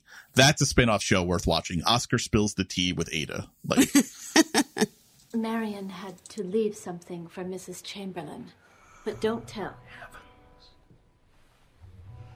What was the house like? Very grand. And the pictures are simply fabulous. One of them had very good taste. She had the taste, the looks, and the brains. He had the money. Rather sharp for you, Aunt Ada. We shall have to stop talking about her when Mama comes in. What precisely has she done wrong? She lived in sin for years with old Chamberlain until his long suffering wife finally died. Then he brought her to New York and they pretended they'd only just met. I thought she was married before. Well. She says that to explain the boy. Her son. The son of them both. She only says her husband adopted him for the look of the thing. He is the spitting image of Chamberlain for a start. Is that why he lives in Chicago? He must have got tired of people whispering behind their hands every time he walked into a room. Aunt Ada, is this true? People think it's true. I love that last line. That's where I want to start. This idea that uh, no one actually knows, I guess, for sure if it is true. It feels like it's true. But in the end of the day, that people think it's true is all that matters, right? That's my concern with Turner. That's my whole thing is this bolsters that whole concern that like it doesn't have to have happened. It just has to be what people think is true. It's very worrisome. Now, this is a scandalous story to be sure for this time period. You could see why this is scandalous. But earlier in the episode, when th- there's that funny scene where the jewelry box gets delivered and Marian, you know, refuses to say who it's from. And Agnes is like, I can't have something in my house if I don't know the provenance of it. Like, like as if it's like a cursed item from an Indiana Jones movie. Right, it's um, like the monkey's paw. Right, exactly. Like, you know, like, like like it's gonna like like poison them all or something. And so she leaves, and then Ada follows her as Ada's want to do, follows Marian and gets the information out of her.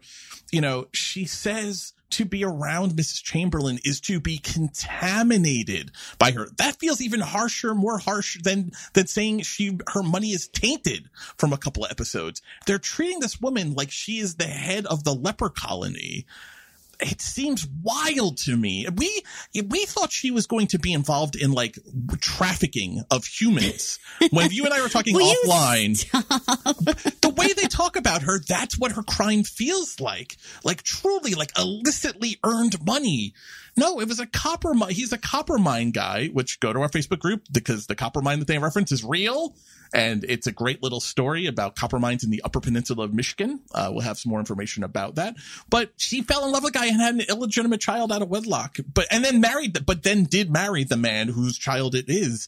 Contaminated, tainted. This woman is she is the burn of society. It's wild to me. Yeah, but when you think about the idea that your name and your lineage is all you have, and that especially for women, money follows your name and your marriage, you have to understand that breaking the bonds of marriage, having kids outside of wedlock, all, I mean, all of this stuff is like the kiss of death. Mm. Who is your husband is all that matters. So, you know, having this whole, you, you get This it. isn't Like, the same even- conversation, I don't though. really have to explain You- it further you than absolutely that. don't. But You- for my, abs- for our listeners, Right. though, I think it's important to remember that that uh, most specifically, she's contaminated within the women's circle, Right. and within the women's circle, being properly married and having a proper lineage is life or death. Right. But also, let's not lose sight of this is in the same episode where we're talking about how had George decided to sleep with Turner, he probably would have been more in line with men of his status and power. And no one would really blink an eye if he was keeping a mistress on the side. Not But really. Turner would have no status. Uh, right, and we're course. only speaking of the women. You're 100% so right. Mrs. right. Chamberlain is Turner. Yes. Yeah, that's, that's- why we don't like her. that's a good way to describe it. But but you know what? Fuck y'all because I loved her. I love Mrs. Chamberlain, and I want to go all the way back to Bloomingdale's. We talked already a bit about how, despite Marian's obliviousness, Mrs. Chamberlain saves Peggy from the store's gaze and and and whatever bad things could have and maybe probably would have happened to Peggy for being in that store unattended by calling her over. But then Marian suggests that she'll pay for the items that Mrs. Chamberlain is looking to buy. And Miss Chamberlain says, no, no, no, dear, we can't possibly make this look like this was a planned shopping trip. And that's not for Mrs. Chamberlain's sake. That's Mrs. Chamberlain watching out for Marian, trying to keep her from harm- harming herself.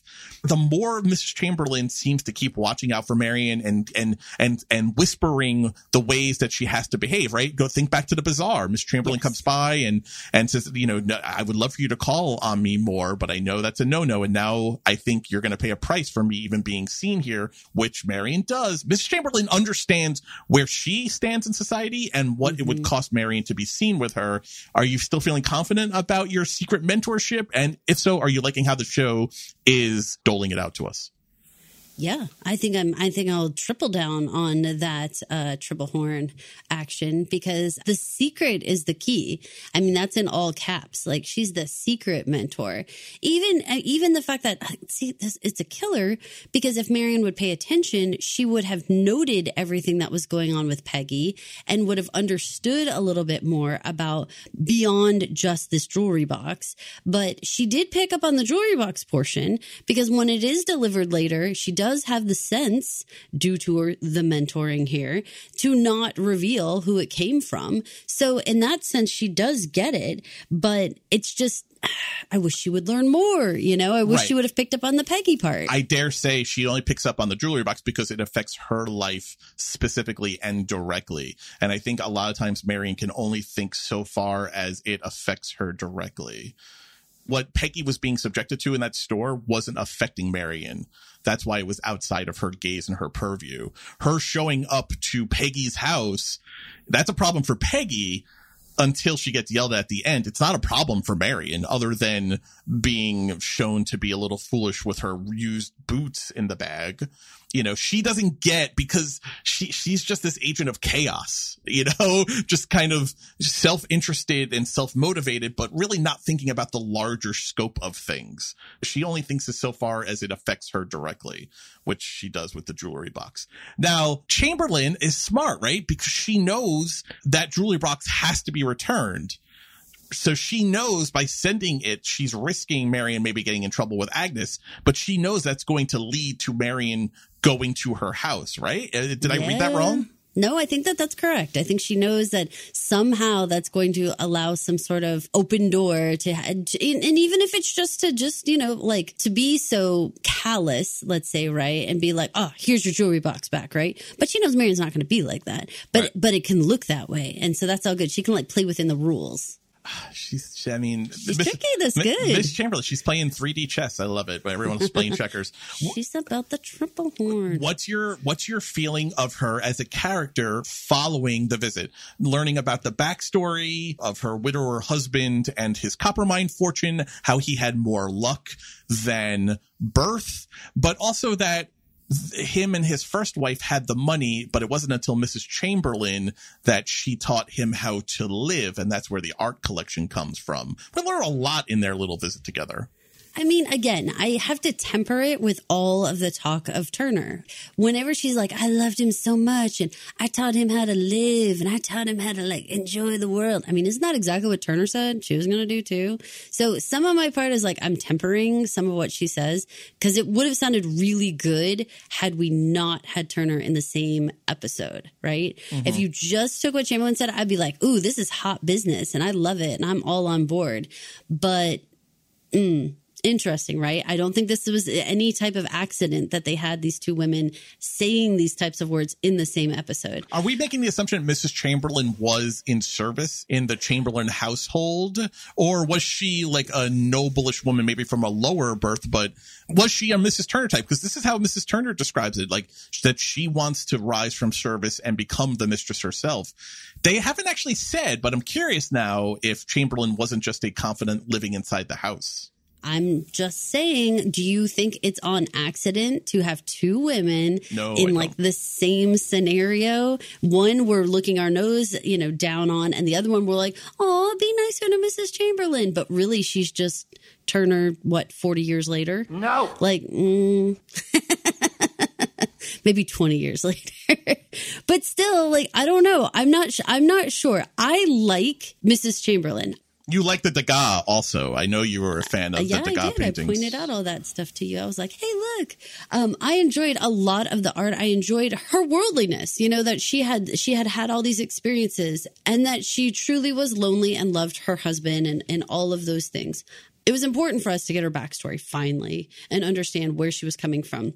Turner's crappy storyline over here really put a ziggy cloud over all of this for me. And I'm sad that that happened because had that not, it would have really made me still like Chamberlain. And now I'm a little bit more suspicious of her. But I think that's probably Smart. you're right though. The, sh- the show is smart, right? Because How smart. because it's it's showing uh, you know oh you think Mrs. Chamberlain is great well meet Mrs. Chamberlain twenty years you know hence with with this Turner it's really smart. And how much we dislike Turner and being like, what a snake, what a everything, right? Like we have no problem describing her that way. And then we're like, oh, why can't they just ease up on Chamberlain? Right. No, you're making an excellent point. Mm, I think we should be be careful. We should be watch watchful of this situation. Beyond losing sad pumpkin, the the saddest, most bedraggled looking dog ever in the history of television. Oh my god. Ada was a little sharp in this episode when it came to matters of love. She's sharp. I mean, I think Marian even calls her in a cliply played where Oscar is spilling the tea. She refers to Ada as being sharp. But then you have this conversation where Ada and Marian, and Marian maybe pokes too hard at Ada and her love and her heart. But I'm curious what your take is. Follow it. Let's listen to this clip and let's talk about Ada and her love life and her opinion on love. Surely you intend to marry a gentleman? I will marry a gentleman. Is that enough? For me, maybe, but not for Agnes. Did you ever come close to marriage? There was once someone whom I was taken with. But he did not meet your grandfather's high standards. The point is, did he meet yours? Well, I was very young. Do you think you should have married him anyway? Do you think you would have been happier? That's rather a cruel question. I, I didn't mean it to be. You think me a weaker person than Agnes, and maybe I am. But even I know that marrying beneath oneself is no guarantee of happiness.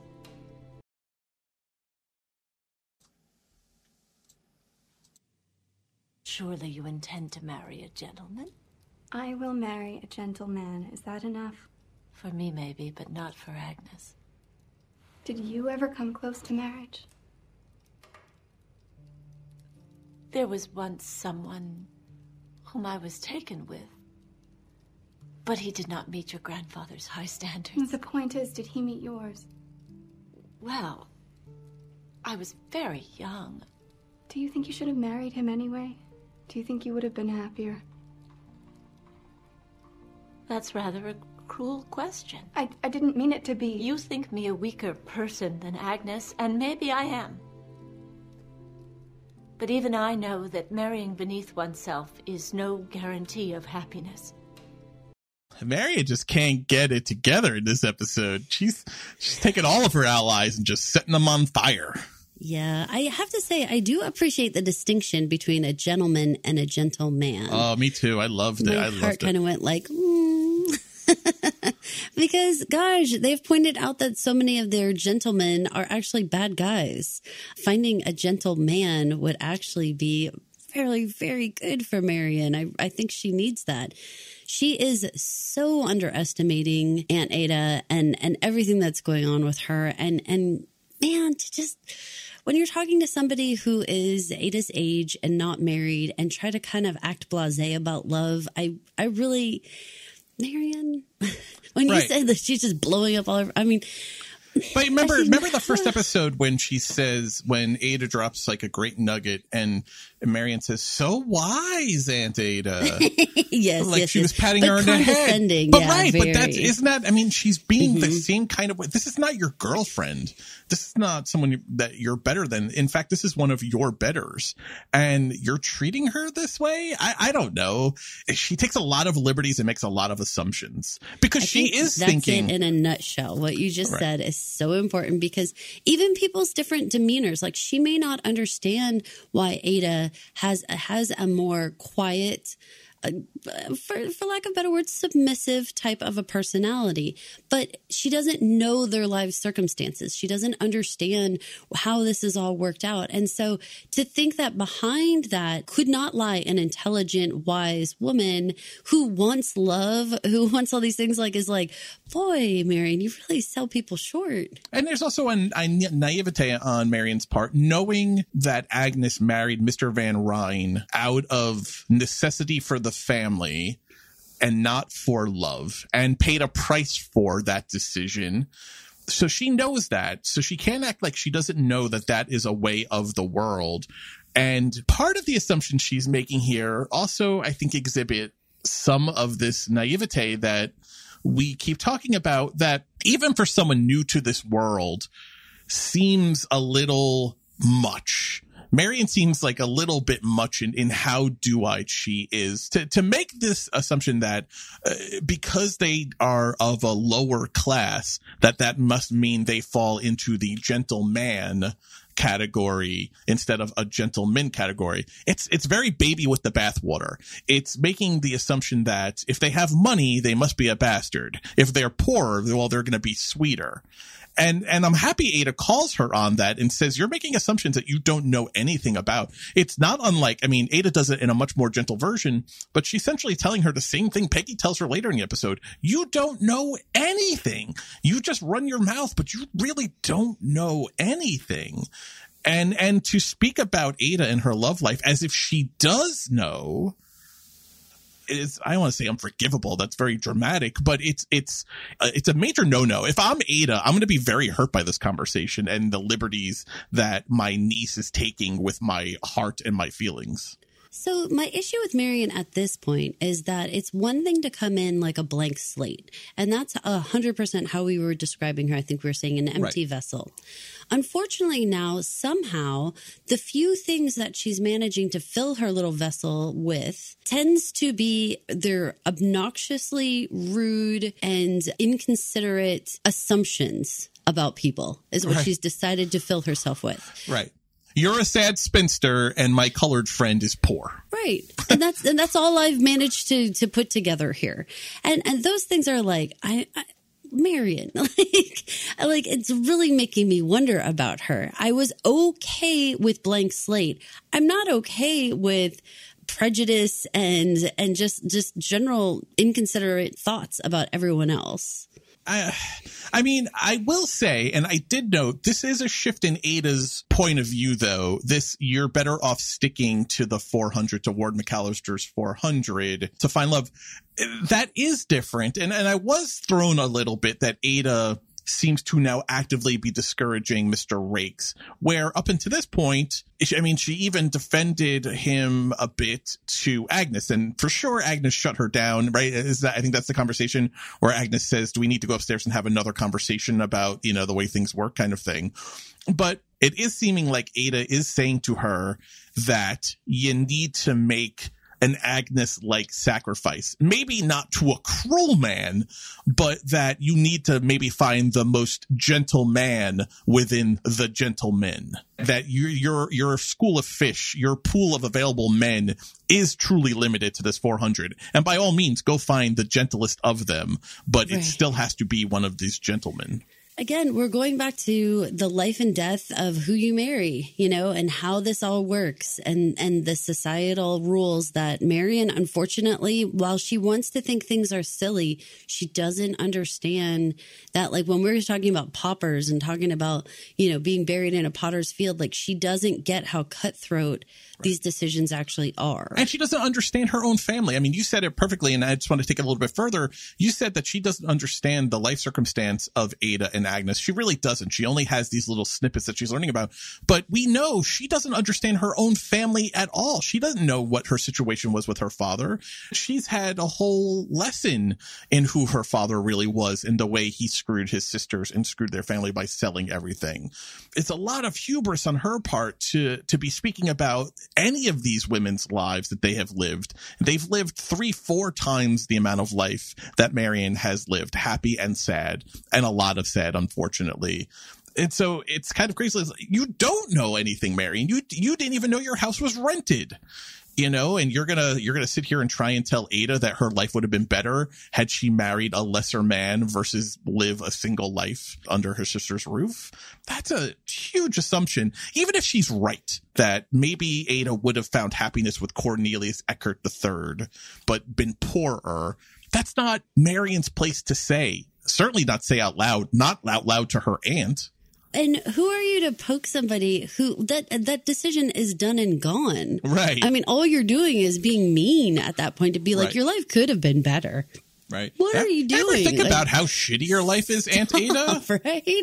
Like that's so cruel. And I understand she's trying to say it in comparison to herself. Like, don't make me make decisions Right. the way you I don't want to wind up like you. it. She's saying, I don't want to wind up like you or like Agnes. That's what she's saying here. She's like, I don't want to marry a cruel man and be like Agnes, nor do I want to be alone at the expense of having married a poorer person and been happy like you chose to do, obviously, Aunt Ada.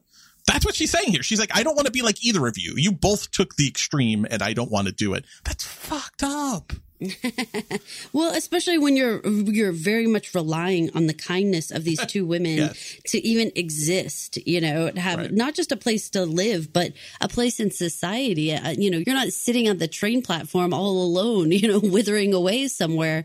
Why are you trying to judge so harshly all these other people? That's what's bugging me. Blank slates don't get to walk around with the judgment stick. Right. Put it away. If you don't know what's what, then just admit that and stop trying to assume you know everything. Right. All of, all of her all of her vats are empty except for her judgment. She is filled to the brim with judgment. and and and opinions and opinions on how life should be. I don't know that she knows enough to say how life should be. And you know, some of the worst people to ever be around are the ones that don't know what they don't know. So they just go around spouting their opinions that are based on nothing.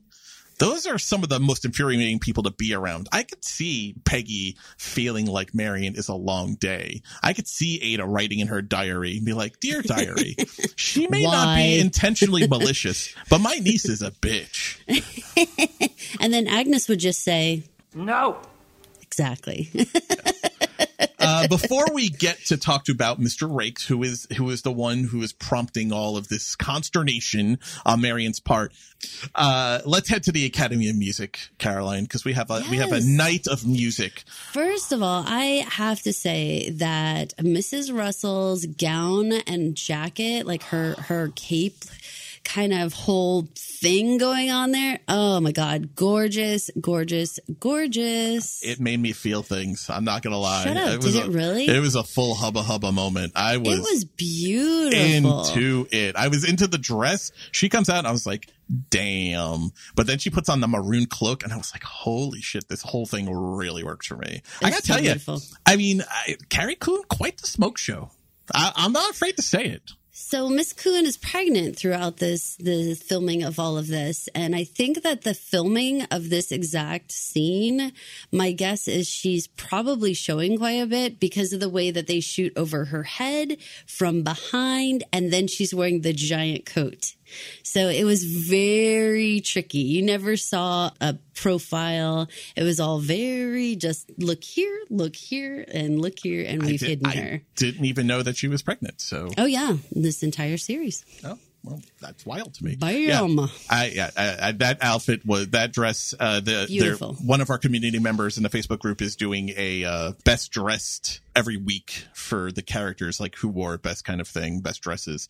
Uh, this dress has just been. Bertha's gonna win. I, I, yeah, yeah. I mean, I mean, there have been some fantastic outfits that we've seen on the show so far. This one just literally, like, I, I, my mouth opened. I, I was, I was pretty uh, jaw dropped at I it. am so. really smiling at that. That you're that you were so taken in. I was, I was, and then they put the coat on. I well, maroon's one of among my favorite colors, and so whenever I get to see a nice maroon on TV, when they classified coat and I was like, and it was so long. It was, it was bold. It was. Eh, there's no other word for it. It was just bold. It. She is a walking exclamation point in that outfit, and I'm here for it. Percent. Yeah, it was gorgeous. Uh, so we're we're fundraising for Clara Barton and the Red Cross uh, at the Academy of Music in this fine evening. I was happy that the Red Cross was brought up here, and it and it played into the plot a bit, uh, which we could talk about in a second with Bertha and George and and Clay. But I like that we're keeping this Red Cross going as one of the charities that will be a focus on. One because it's realistic, it's real, and I always like when we mix in the real with the fiction, but it's a nice way to keep it going, even without Clara Barton appearing in this episode. They're keeping that thread alive. Like, this is part of the world now. What was more shocking to you? One, well, let's talk about the fact that Bertha and Marian are both in the Fane's box. Smart mm-hmm. political move on, on Aurora's part to have Marian there as well as Bertha. Yes, I think so because it kind of like it kind of watered down the fact that Bertha was there. It seemed like she was inviting all the news. Uh, it it tampered it down, but I think it also gave Aurora a reason that she wouldn't maybe necessarily have to talk to Bertha. Right? She gets I like to, that. Yeah, I mean, she gets to smoke screen got a herself. Right, because Marian is a de facto member of society, but in in many ways, in most ways, is as new as Bertha is, and Bertha even says, "You must know all of the people here." And Marian's like, "Oh no, I'm a I'm a brand new I'm a brand new deer, just born." You know, I'm a yearling. exactly. Like I, I have my spots still on my fur, but um, uh, yeah. But I like Aurora and uh, Charles. They take the back seat in the box, and there we'll put some stuff up. There's great information about the Academy of Music out there, the Academy of Music, but also the conductor that we were told is conducting John Knowles Paine. He was very much a real conductor. He was actually one of the first guest conductors of the Boston Symphony Orchestra at the end of their first season, which is what this is. So the Boston Symphony Orchestra was founded in 1881 and they had some guest conductors come and do performances uh, at the end of their first season, which would have been spring, early summer of 1882, which is when we're taking place here. So really fun. He's one of, he's one of the founding most important American composers of the late 19th century. So, and again, nice little side feature there. We're going to have some more information up on the Facebook group about it. Love all the world building, doing an excellent job of like keeping us in this period. We would be remiss if we didn't talk about the fact that Mr. Raikes has found his way into the next door box of Mrs. Henry Schermerhorn.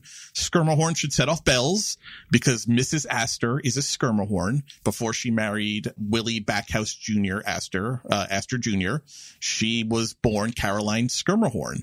So, ha- Tom When Raikes. you said that, I was like, yes.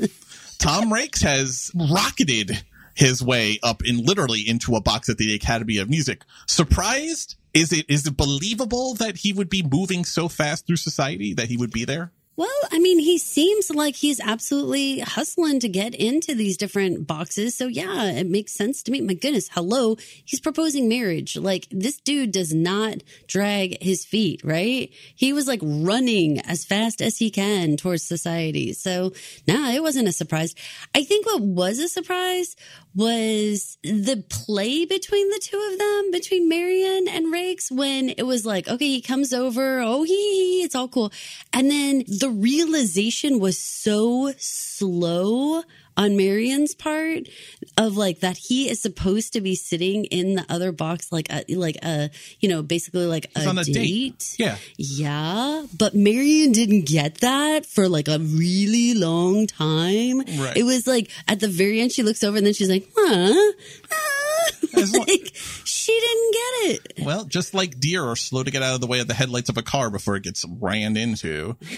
I mean, she's she's you know when she's Does she have any right to act so jealous and big lipped? No, but of course, right? Isn't this is a little romantic tropey, right? Where she all along, even to her aunts, she has said, I don't necessarily have any romantic interest in Mr. Raikes, but I don't want to be told that I can't hang out with him and go for walks with him. This is the thing. This is going to be the inciting event though, which is going to make her realize I loved him all along when I saw him in the Schermerhorn box and I realized I might lose him. He was full skir- Schermerhorn. He was he was being skirmer horned. So I mean, a couple things come out of this. One, this is setting up for a classic. Mr. Rick's is going to find a quote unquote worthier woman, right, with the name and the time, more so than a Marian Brook who has a tangential name and no money. I, it would be very realistic for something to come out of that date in the Schermerhorn box. That why wouldn't Mr. Raikes? He's being uh, yes, he's he's professing love and his marriage and stuff, but he's getting nothing back in return from Marian. Not really. Whether it's her own fault because of her aunt's, uh, whether it's her aunt's fault or her own indecision and not knowing her feelings, which are both reasonable. But I think it's equally reasonable to think that Mr. Raikes is going to explore the world and she's going to have to bear witness to that as he goes out on these dates. It's part of how you get into society is you have to use what your mama gave you. She did not realize how it would feel to be witnessing this, however. And But do- uh, doesn't that feel like a? I don't know how real it is in the world, but it seems like very much like a television and movie device. Of I never knew how I felt until I saw him with another woman. Doesn't that Yeah. feel like where we're, where, where we're setting up here? Or certainly her, as long as it has a happy ending, you know, that she gives at the end. Uh-huh. yeah, that was that actually made me laugh. Oh, it's going to have a happy ending was- in, in the like, box for sure. Marian, Marian. Kind of want you to do your um. Marian. No, no, no, no, no, no, no, not that one. I kind of want you to do the Sam Elliott with her, like the Marian. I think she needs oh. that action. She doesn't need the. She doesn't need Mary. She doesn't need that biz. Mm-mm, that's like love. She needs like the Marian. Like Mar- you're just Marian. freaking out of it. Mm, you're like, you're like a deer in the headlights, Marian. Exactly. You, you speak without being knowing what you're talking about, Marian. Exactly. He's getting Everyone's- Skirmahorned real good, Marian. Everyone's got to be looking at her with these eyes, like, oh, Marian. Can I tell you what I was thinking about? Because Bertha, a smart woman who is much quicker on the uptake than Marian, is asking her about Mr. Raikes. And I dare say impressed at how far he's come.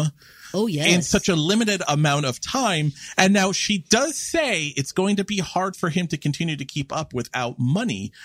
But what's the one thing Bertha and her family has in spades? Money hmm And also an unattached girl. and an unattached girl and a guy who knows how to hustle and do all the things you need to do to get accepted into society. I, if I'm Marian and she's way too slow to pick this up, Right. but Bertha, on behalf of Gladys, is someone Marian definitely has to be aware of now for Mr. Raikes. I would not be shocked within the next couple episodes if we see Tom Raikes accepting a dinner invitation to the Russell household and being introduced to their daughter. Because remember what he said outside, you know, in Madison Square Park last week? I have nothing now, but my prospects are good. Everyone loves a lawyer. Lawyers make money he's not going to have any problem making money and climbing the social standing. Bertha is going to be much quicker to pick that up than Marian. So I'm 50 50 on this. I think that it's a fun game if she does bring over Raikes and has him for dinner and can be dutifully impressed with his social climbing skills. But remember, we've discussed this quite a bit. She expects the counterpart to Gladys to be adding to the fortune. And so while yes, it's good that he is a fellow go-getter, she may align herself somewhat with him, but I don't know that she's going to be willing to have that be Gladys's actual partner. It's a fun hmm. game, don't get me wrong, but I think she sees kindred spirit there. She, I mean, I totally think she does. But remember, she wants Gladys to marry some sort of solidifying force in Mm. society. that's true. That's true. And that's not what Raikes brings. So at least at this point, now she may change her tune. In fact, you know, she may go for the I'd rather a gentleman than a gentleman, right? She might go for that at some point. But I think that it would be fun for her still to bring Raikes over there and start mixing and matching families. I think this is going to be a very good something to get Marian certainly And I all feel uh, like- titter. Well, I also feel like Rake's coming over, starting to come over to the Russell house where he would be welcomed versus the Van Yes. Ryn house where he is not. And Marian says, you should call on me again. Uh, I don't think Agnes has changed her mind about whether or not Mr. Raikes has, has, uh, should be calling on Marian at the house. So I thought that was pretty bold of Marian to say, you should call on the house again because things have changed so much. Maybe, maybe she's seeing that in such a short amount of time, he really is skyrocketing up the, that long ladder. You know, the long ladder that, that Bertha is just starting to climb.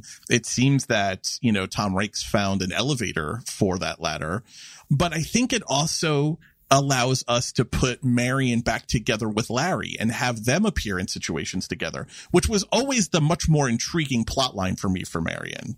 Yes, I knew that that was going to be a thing. And when you think about it, if Raikes is with Gladys and Larry's with Marian, that's actually a pretty fun foursome, right? To like be hanging out and doing stuff and having conversations. Like that's actually No. pretty cool.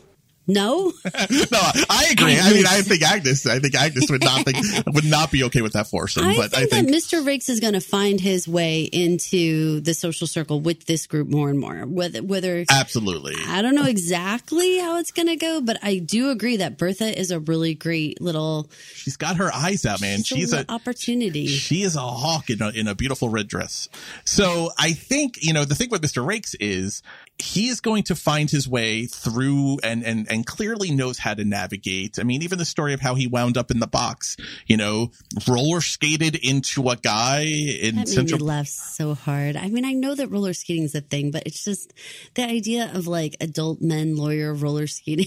I can't think really of roller skating. laugh. I can't think of roller skating in Central Park without thinking of the animated series on Apple TV Plus, uh, Central Park. There's a fantastic, fantastic scene and song about roller skating in a park.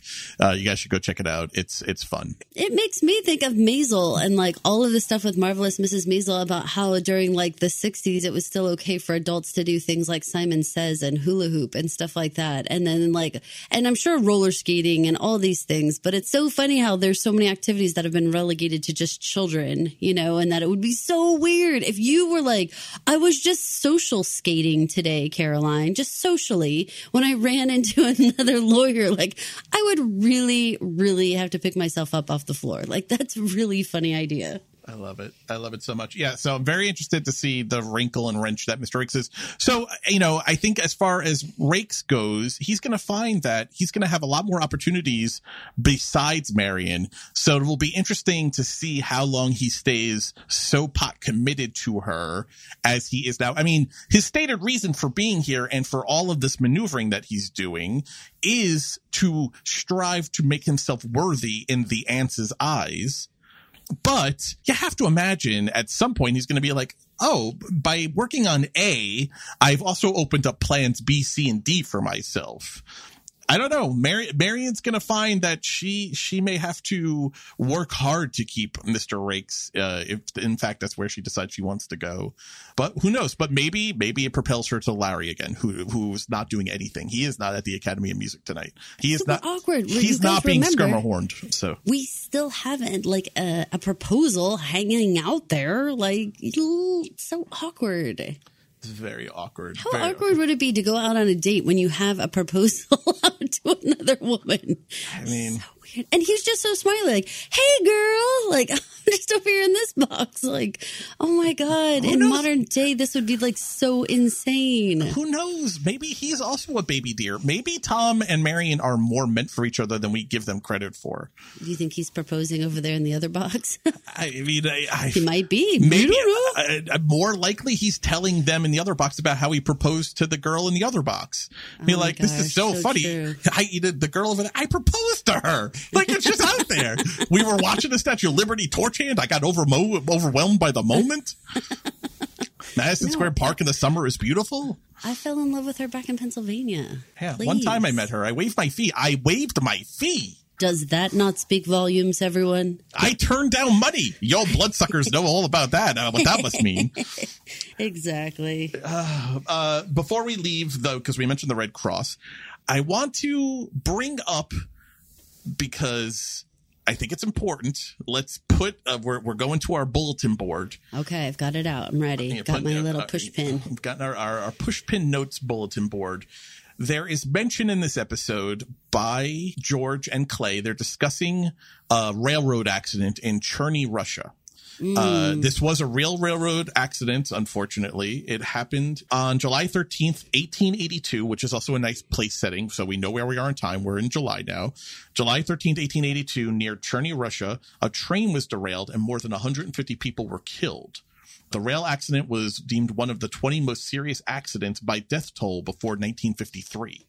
So the show is not only giving us a nice placing for where we are in time because we've lost the thread about how much time has lapsed since the beginning of the show, but also uh, citing again a real event which would be of interest to a railroad magnate. And so it leads this really interesting conversation about the Red Cross. And I love that it's Bertha, again, just showing how in sync her and George are about business and, and all things business and society. She's the one who suggests investing in the Red Cross. Clay picks up the thread, says, well, that's win-win for us. If there's no accidents, then we're just benevolent. If, God forbid, there is an accident with one of our railroads, well, we'll have the Red Cross that will be more than happy to come and help us in disaster relief. That's what the Red Cross does. Interesting play setting. I liked it because it brought up Bertha helping George's business again, but also I feel like it feels like foreshadowing or something to put on the old pushpin board to keep an eye on. As soon as they started talking about it and talking about taking out insurance and all that stuff, I was like, oh, Lordy, I hope they actually take out insurance because if they don't, this is going to be super bad because this definitely feels like something's about to happen. Yeah, so let's just put a little push pin in that. Before we finish, I think we have to visit downstairs intrigue. Now, a big part of Downton Abbey for me was that the downstairs life of the service of the servants in Downton Abbey were as much a part of the show as the upstairs. Now, eh, 1883, the Gilded Age has not focused as heavily on the downstairs intrigue, but we've gotten little bits of information here and there, right? We had Mrs. Armstrong and her gambling debts. We have Mr. Watson, who's taking constitutions. We learn in this episode. He's actually spying on someone named Mrs. McNeil. What was your take on that? Is former employee love that gone awry? Any, any initial thoughts on who he's looking at on his walks? My initial thoughts were love love lost. That's definitely where i was going. And i, I didn't feel anything negative. I, I really did feel like it was like he was just like trying to like see what's the haps currently with her. That's how it felt did you feel anything negative or were you going towards the love side? I know for me, it definitely like he was at least in love with her if it wasn't mutual. In light of this conversation, though, I'm wondering if this is not a Turner Chamberlain situation, though, but one where he left the mm. house. Do you think Watson was the Turner? A Turner, but one who maybe didn't who do left, what she did. Left because he didn't want to be a Turner. A noble Turner, if uh, if to turn a, a phrase. Could have been a Turner, but didn't turned away. Turner away. Every now oh and God. then he goes for little walks and spies on Mrs. McNeil's love gone by. Oh my God. No. Sorry, sorry, Agnes. Sorry. I want Agnes to like totally. I feel like I need the button. I, I am gonna send it to you so you have Can it. you send it to me because I think I'm be all no. it's the greatest thing ever. But I want to ask you because I asked you about this when we first started the podcast. You, are, you want to ask me, and you're gonna ask me. Just ask me. I, I got into a specific Mr. Watson question, but before I ask the more overarching question, Yes. Do you care? Do you care about the downstairs intrigue at all? Because when we talked about this at the beginning of the episode of the series, you were, I think, of the opinion I don't really need it. I don't know what they're going to do with it. I'm curious now that we're getting more of it because this episode had a bunch. How you're feeling about it? Okay, so I understand because I have watched some Downton Abbey, so I do understand the importance of the downstairs and everything that's going on with the help, if you will. You know, I'm totally willing to learn more about the inner workings of this group of people. I mean, I think they're fascinating. Everything like with say like Bridget and Jack, that was very shocking. A very like, mm. whoa, I did not expect it to go this direction. I know other people were saying like, well, maybe Bridget it doesn't like guys. Maybe that's the issue. And then when it right. turned out, no, this turns out to be an abuse um, history, I was like, oh my gosh, like I literally was like clutching my pearls because I was like, oh God, Bridget, like I'm so sorry all this is happening. And what a complete twist of like, I didn't expect us to have such a deep and difficult storyline for Bridget and Jack. I thought that was just going to be something kind of fun, you know, something extra, like getting, getting a chance to see a little bit of like being able to go out and, and, and see what, you know, what's recreational, you know, activities looking like these days and stuff like that. Like I thought they were just going to add some color and stuff. So to actually give her this much more difficult difficult and complicated storyline, I was really surprised. I'm completely here for all the extras. There's a lot of different characters that I do care about that are part of the downstairs. I, I wasn't expecting this one. I mean, what did you think about Bridget and, and turning out to have this abuse storyline? I also thought it was going to be a thing, but that it was going, it was going to be a sexuality and orientation plotline. So this was a surprise to me furthering the surprise was the fact that it seems that she doesn't bear the ill will towards we have to assume the father, right? She never actually says that we can hear it was her father committing the abuse, but the fact that it was, she was saying it was her mother downstairs letting it happen let's assume it was the father or some male was abusing her. She doesn't bear the ill will towards him, says he's, he was mad. Her anger and her vitriol is actually at her mother, who she says was evil, who sat downstairs and let it happen. That was a twist I also wasn't expecting. So it was kind of a double twist that her anger would be pointed towards the mother because we don't get that a lot, right? Her point of view is not one you hear a lot on television or in, in media.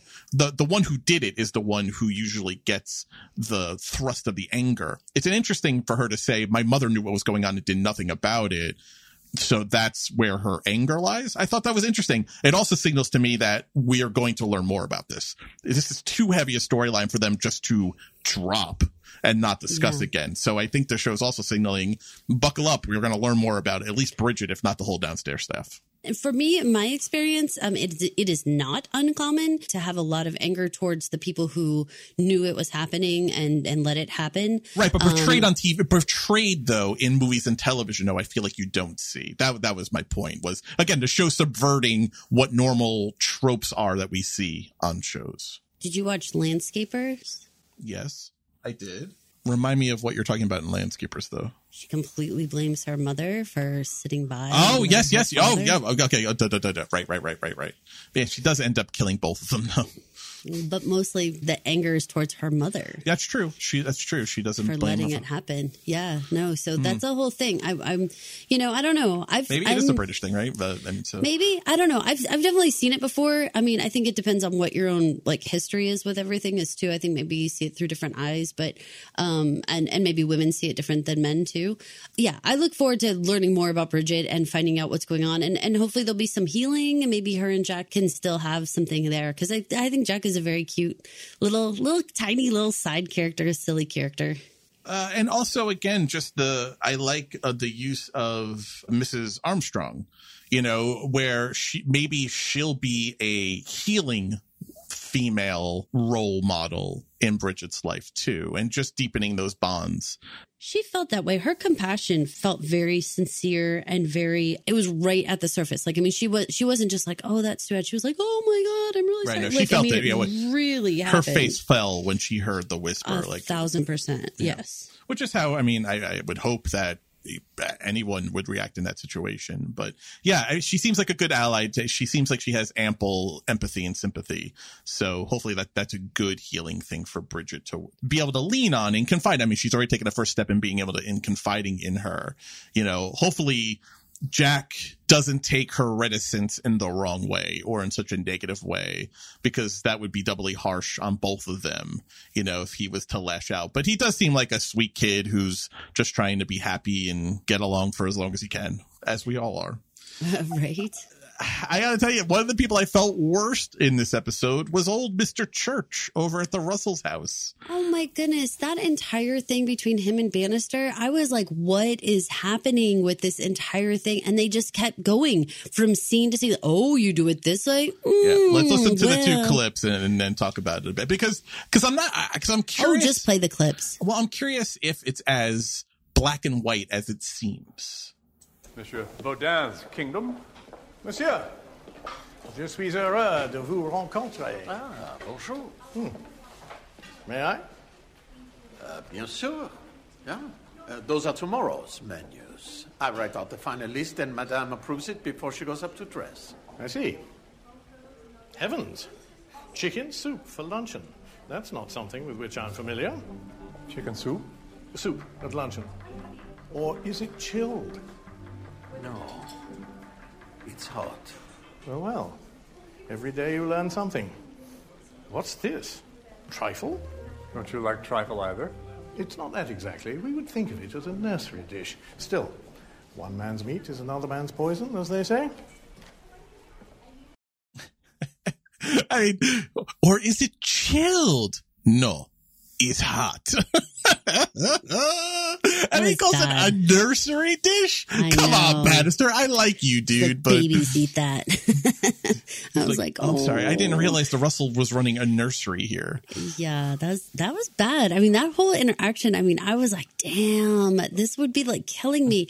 And all of the worry though that like a church took into his heart, like he was like, Oh yeah, because we're not like, done yet. I'm so horrified. The tour moves to the upstairs. Are there surprises here too? No, no, nothing important. Please, I'd like to hear.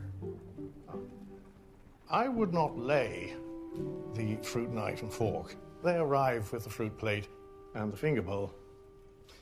The pudding spoon and fork would not be above the place, but here. What is this? It seems to have got lost. It's an oyster fork. It sits on its own spoon. Does it indeed? Fancy that. Hmm. And coloured glasses. How festive. Do you not use colored glasses? No. And we set them in a square, the English way, and not in a line. I wonder they don't find themselves drinking their neighbour's wine. oh. But of course, there's no right or wrong about these things. They're simply a matter of taste. And Mrs. Van Rhijn's taste is not the same as Mrs. Russell's. So it would appear. Now, here I want to focus on the end of there. I, it's a matter of tastes.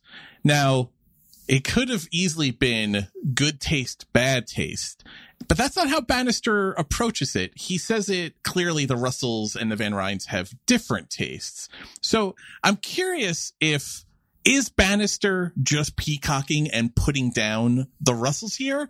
Or is he just being a gleeful observer of people do things differently? Who knew? I want to think it's it's more the second where he's like, huh? Because you know, I think that they rarely have an opportunity to go into other people's houses. When was the last time Bannister saw see- someone else's kitchen or or living exactly dining room and got an opportunity to like walk through their life and see how things are done and so he didn't seem malicious about the way because if he did, if he wanted to just be snotty he didn't have to explain himself like he didn't have to say oh well Right. we do this and we put it this way he could have been like not the way i do it that's the snide remark just being snotty Oh my god! When he's when he says, "What's this?" and he explains it's the oyster fork. It sits on its own spoon. He's like, "Huh, huh, oh, heavens!" You know, like he's like almost amused. He's like, yeah, but when he says it does, like that, mm, see, now that was actually mean because that, that, that was his, oh, a sp- it does have its own spoon to sit on. Does it now? Like that part, mm, I'd say that's condescending. But the rest where he actually like explained or he's like, no, we don't use colored glasses and we don't, we, we would do it in a line and all those things. Right. I mean, yeah, it was making me laugh. No. we asked we asked Agnes if we could do colored glasses. She she said, uh, No. oh, too oh, festive. Oh, that's too funny. festive. That's very funny. Yeah. I mean, I do appreciate this English versus American styles and that, you know, it's okay to do things more in an American style. You're from America. You're, you're, you know, this is your family. It, it's going to be interesting to see who budges. Like, Well, are we going to yeah. see a colored glass on Agnes's table or will we see all clear glasses on the Russell's table? Like, I'm good. I'm wondering who's going to budge a little bit. When the show first started, I talked about how the downstairs represent the extreme views of their masters and mistresses upstairs, and and I think the show has done a good job of of showing us that that, that they, for the most part, take their employers' positions to heart in a in a strong way, and I think you're seeing that in this scene. So it was interesting to me, though maybe not a surprise, that Church is still worrying about this later on in the episode, and he says. He says out loud, I wonder which one Mrs. Astor prefers. I have to find out. He knows what the Russell's missions is, mission is. He knows where Bertha wants to get to. I love that Church is so invested, not only for his own professional pride, maybe even less or not even so much at all about his professional pride, as much as what is the setting that is going to make Mrs. Astor happy with Bertha and George's settings upstairs. I don't want to offend them or embarrass them in any way. I love that. I love that devotion and that loyalty and the commitment to the cause. That whole house, except for Turner, is committed to furthering Bertha's goals. I love that. I love it so much. I, I'm looking forward to learning more about the downstairs. I, you know, it's not it's not an aspect of shows that I have typically watched. So to be able to get this, you know, extra view into the way that each household does things and why they do things, and get it, just like you said, like that sort of inner workings of the of the master's brains. I think it's fascinating. One more little push pin, just because we got an introduction into this one, to this character in this episode, but I, I suspect we're going to see more. With the sacking of Gladys's governess, we were Mm. introduced to a maid currently in the Russell household whose name is Adelheid. She's played by Erin Wilhelmi. Definitely seems to me she's going to be trying to scheme her way into a governess position or into the next nanny position for Gladys, and which would be a huge elevation and promotion over her current status. Any initial thoughts there, or just putting it up on the board for to keep watch on? She was oh so eager, Mike. That's my concern. she she was playing it a little too like ah, I'm so excited, and I wanted to be like, you gotta simmer a little bit, chick. Nobody's Yes. gonna give you a promotion if you're gonna be that eager. But her name was also Adelheid, and I love that name, so we're giving her. Really? I do, I do. if my if my son had been a girl, he would have been named Adelaide. So Oh, really? yes, yes, yes, yes. Spelled differently than here, but uh, yeah. Anyway, Well, I'll I'll tell you one thing. This show has a lot of plates spinning. Uh, I mean, does. we've been talking a long time, and I feel like we probably could have gone even longer. But just to get through all of these characters and all these plots, most of which I find very interesting, like really keep me engaged, just takes a lot to break this whole show down. Well, I'm super excited that it's been greenlit for season two. So I know that all of our listeners who don't get a chance to to scroll around on social media or haven't hit that up yet, season two is coming, you guys. So absolutely, you should dedicate yourself. Go ahead, spend the time, invest in these characters because they're coming back for season two. This is Caroline. And this is Mike. Thank you for listening to New Money, Old Rules, the Gilded Age podcast. If you wouldn't mind heading over to Apple Podcasts, Spotify Podcasts, or wherever you listen to podcasts and rate, review, and subscribe.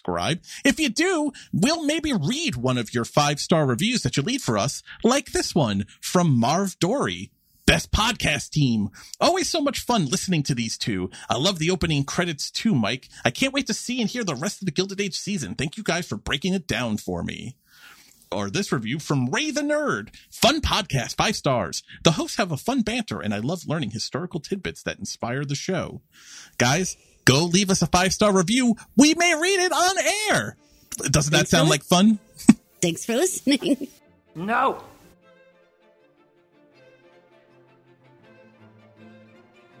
Thank you for listening. This has been an original Pod Clubhouse production.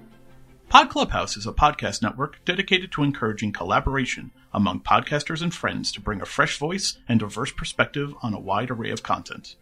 Please visit and leave a comment for us at podclubhouse.com. Rate, review, and subscribe to our podcast feeds on Apple Podcasts. Follow us on Twitter, Instagram, and Facebook. You can find us at Pod Clubhouse. Our DMs are always open, and we'd love to hear from you.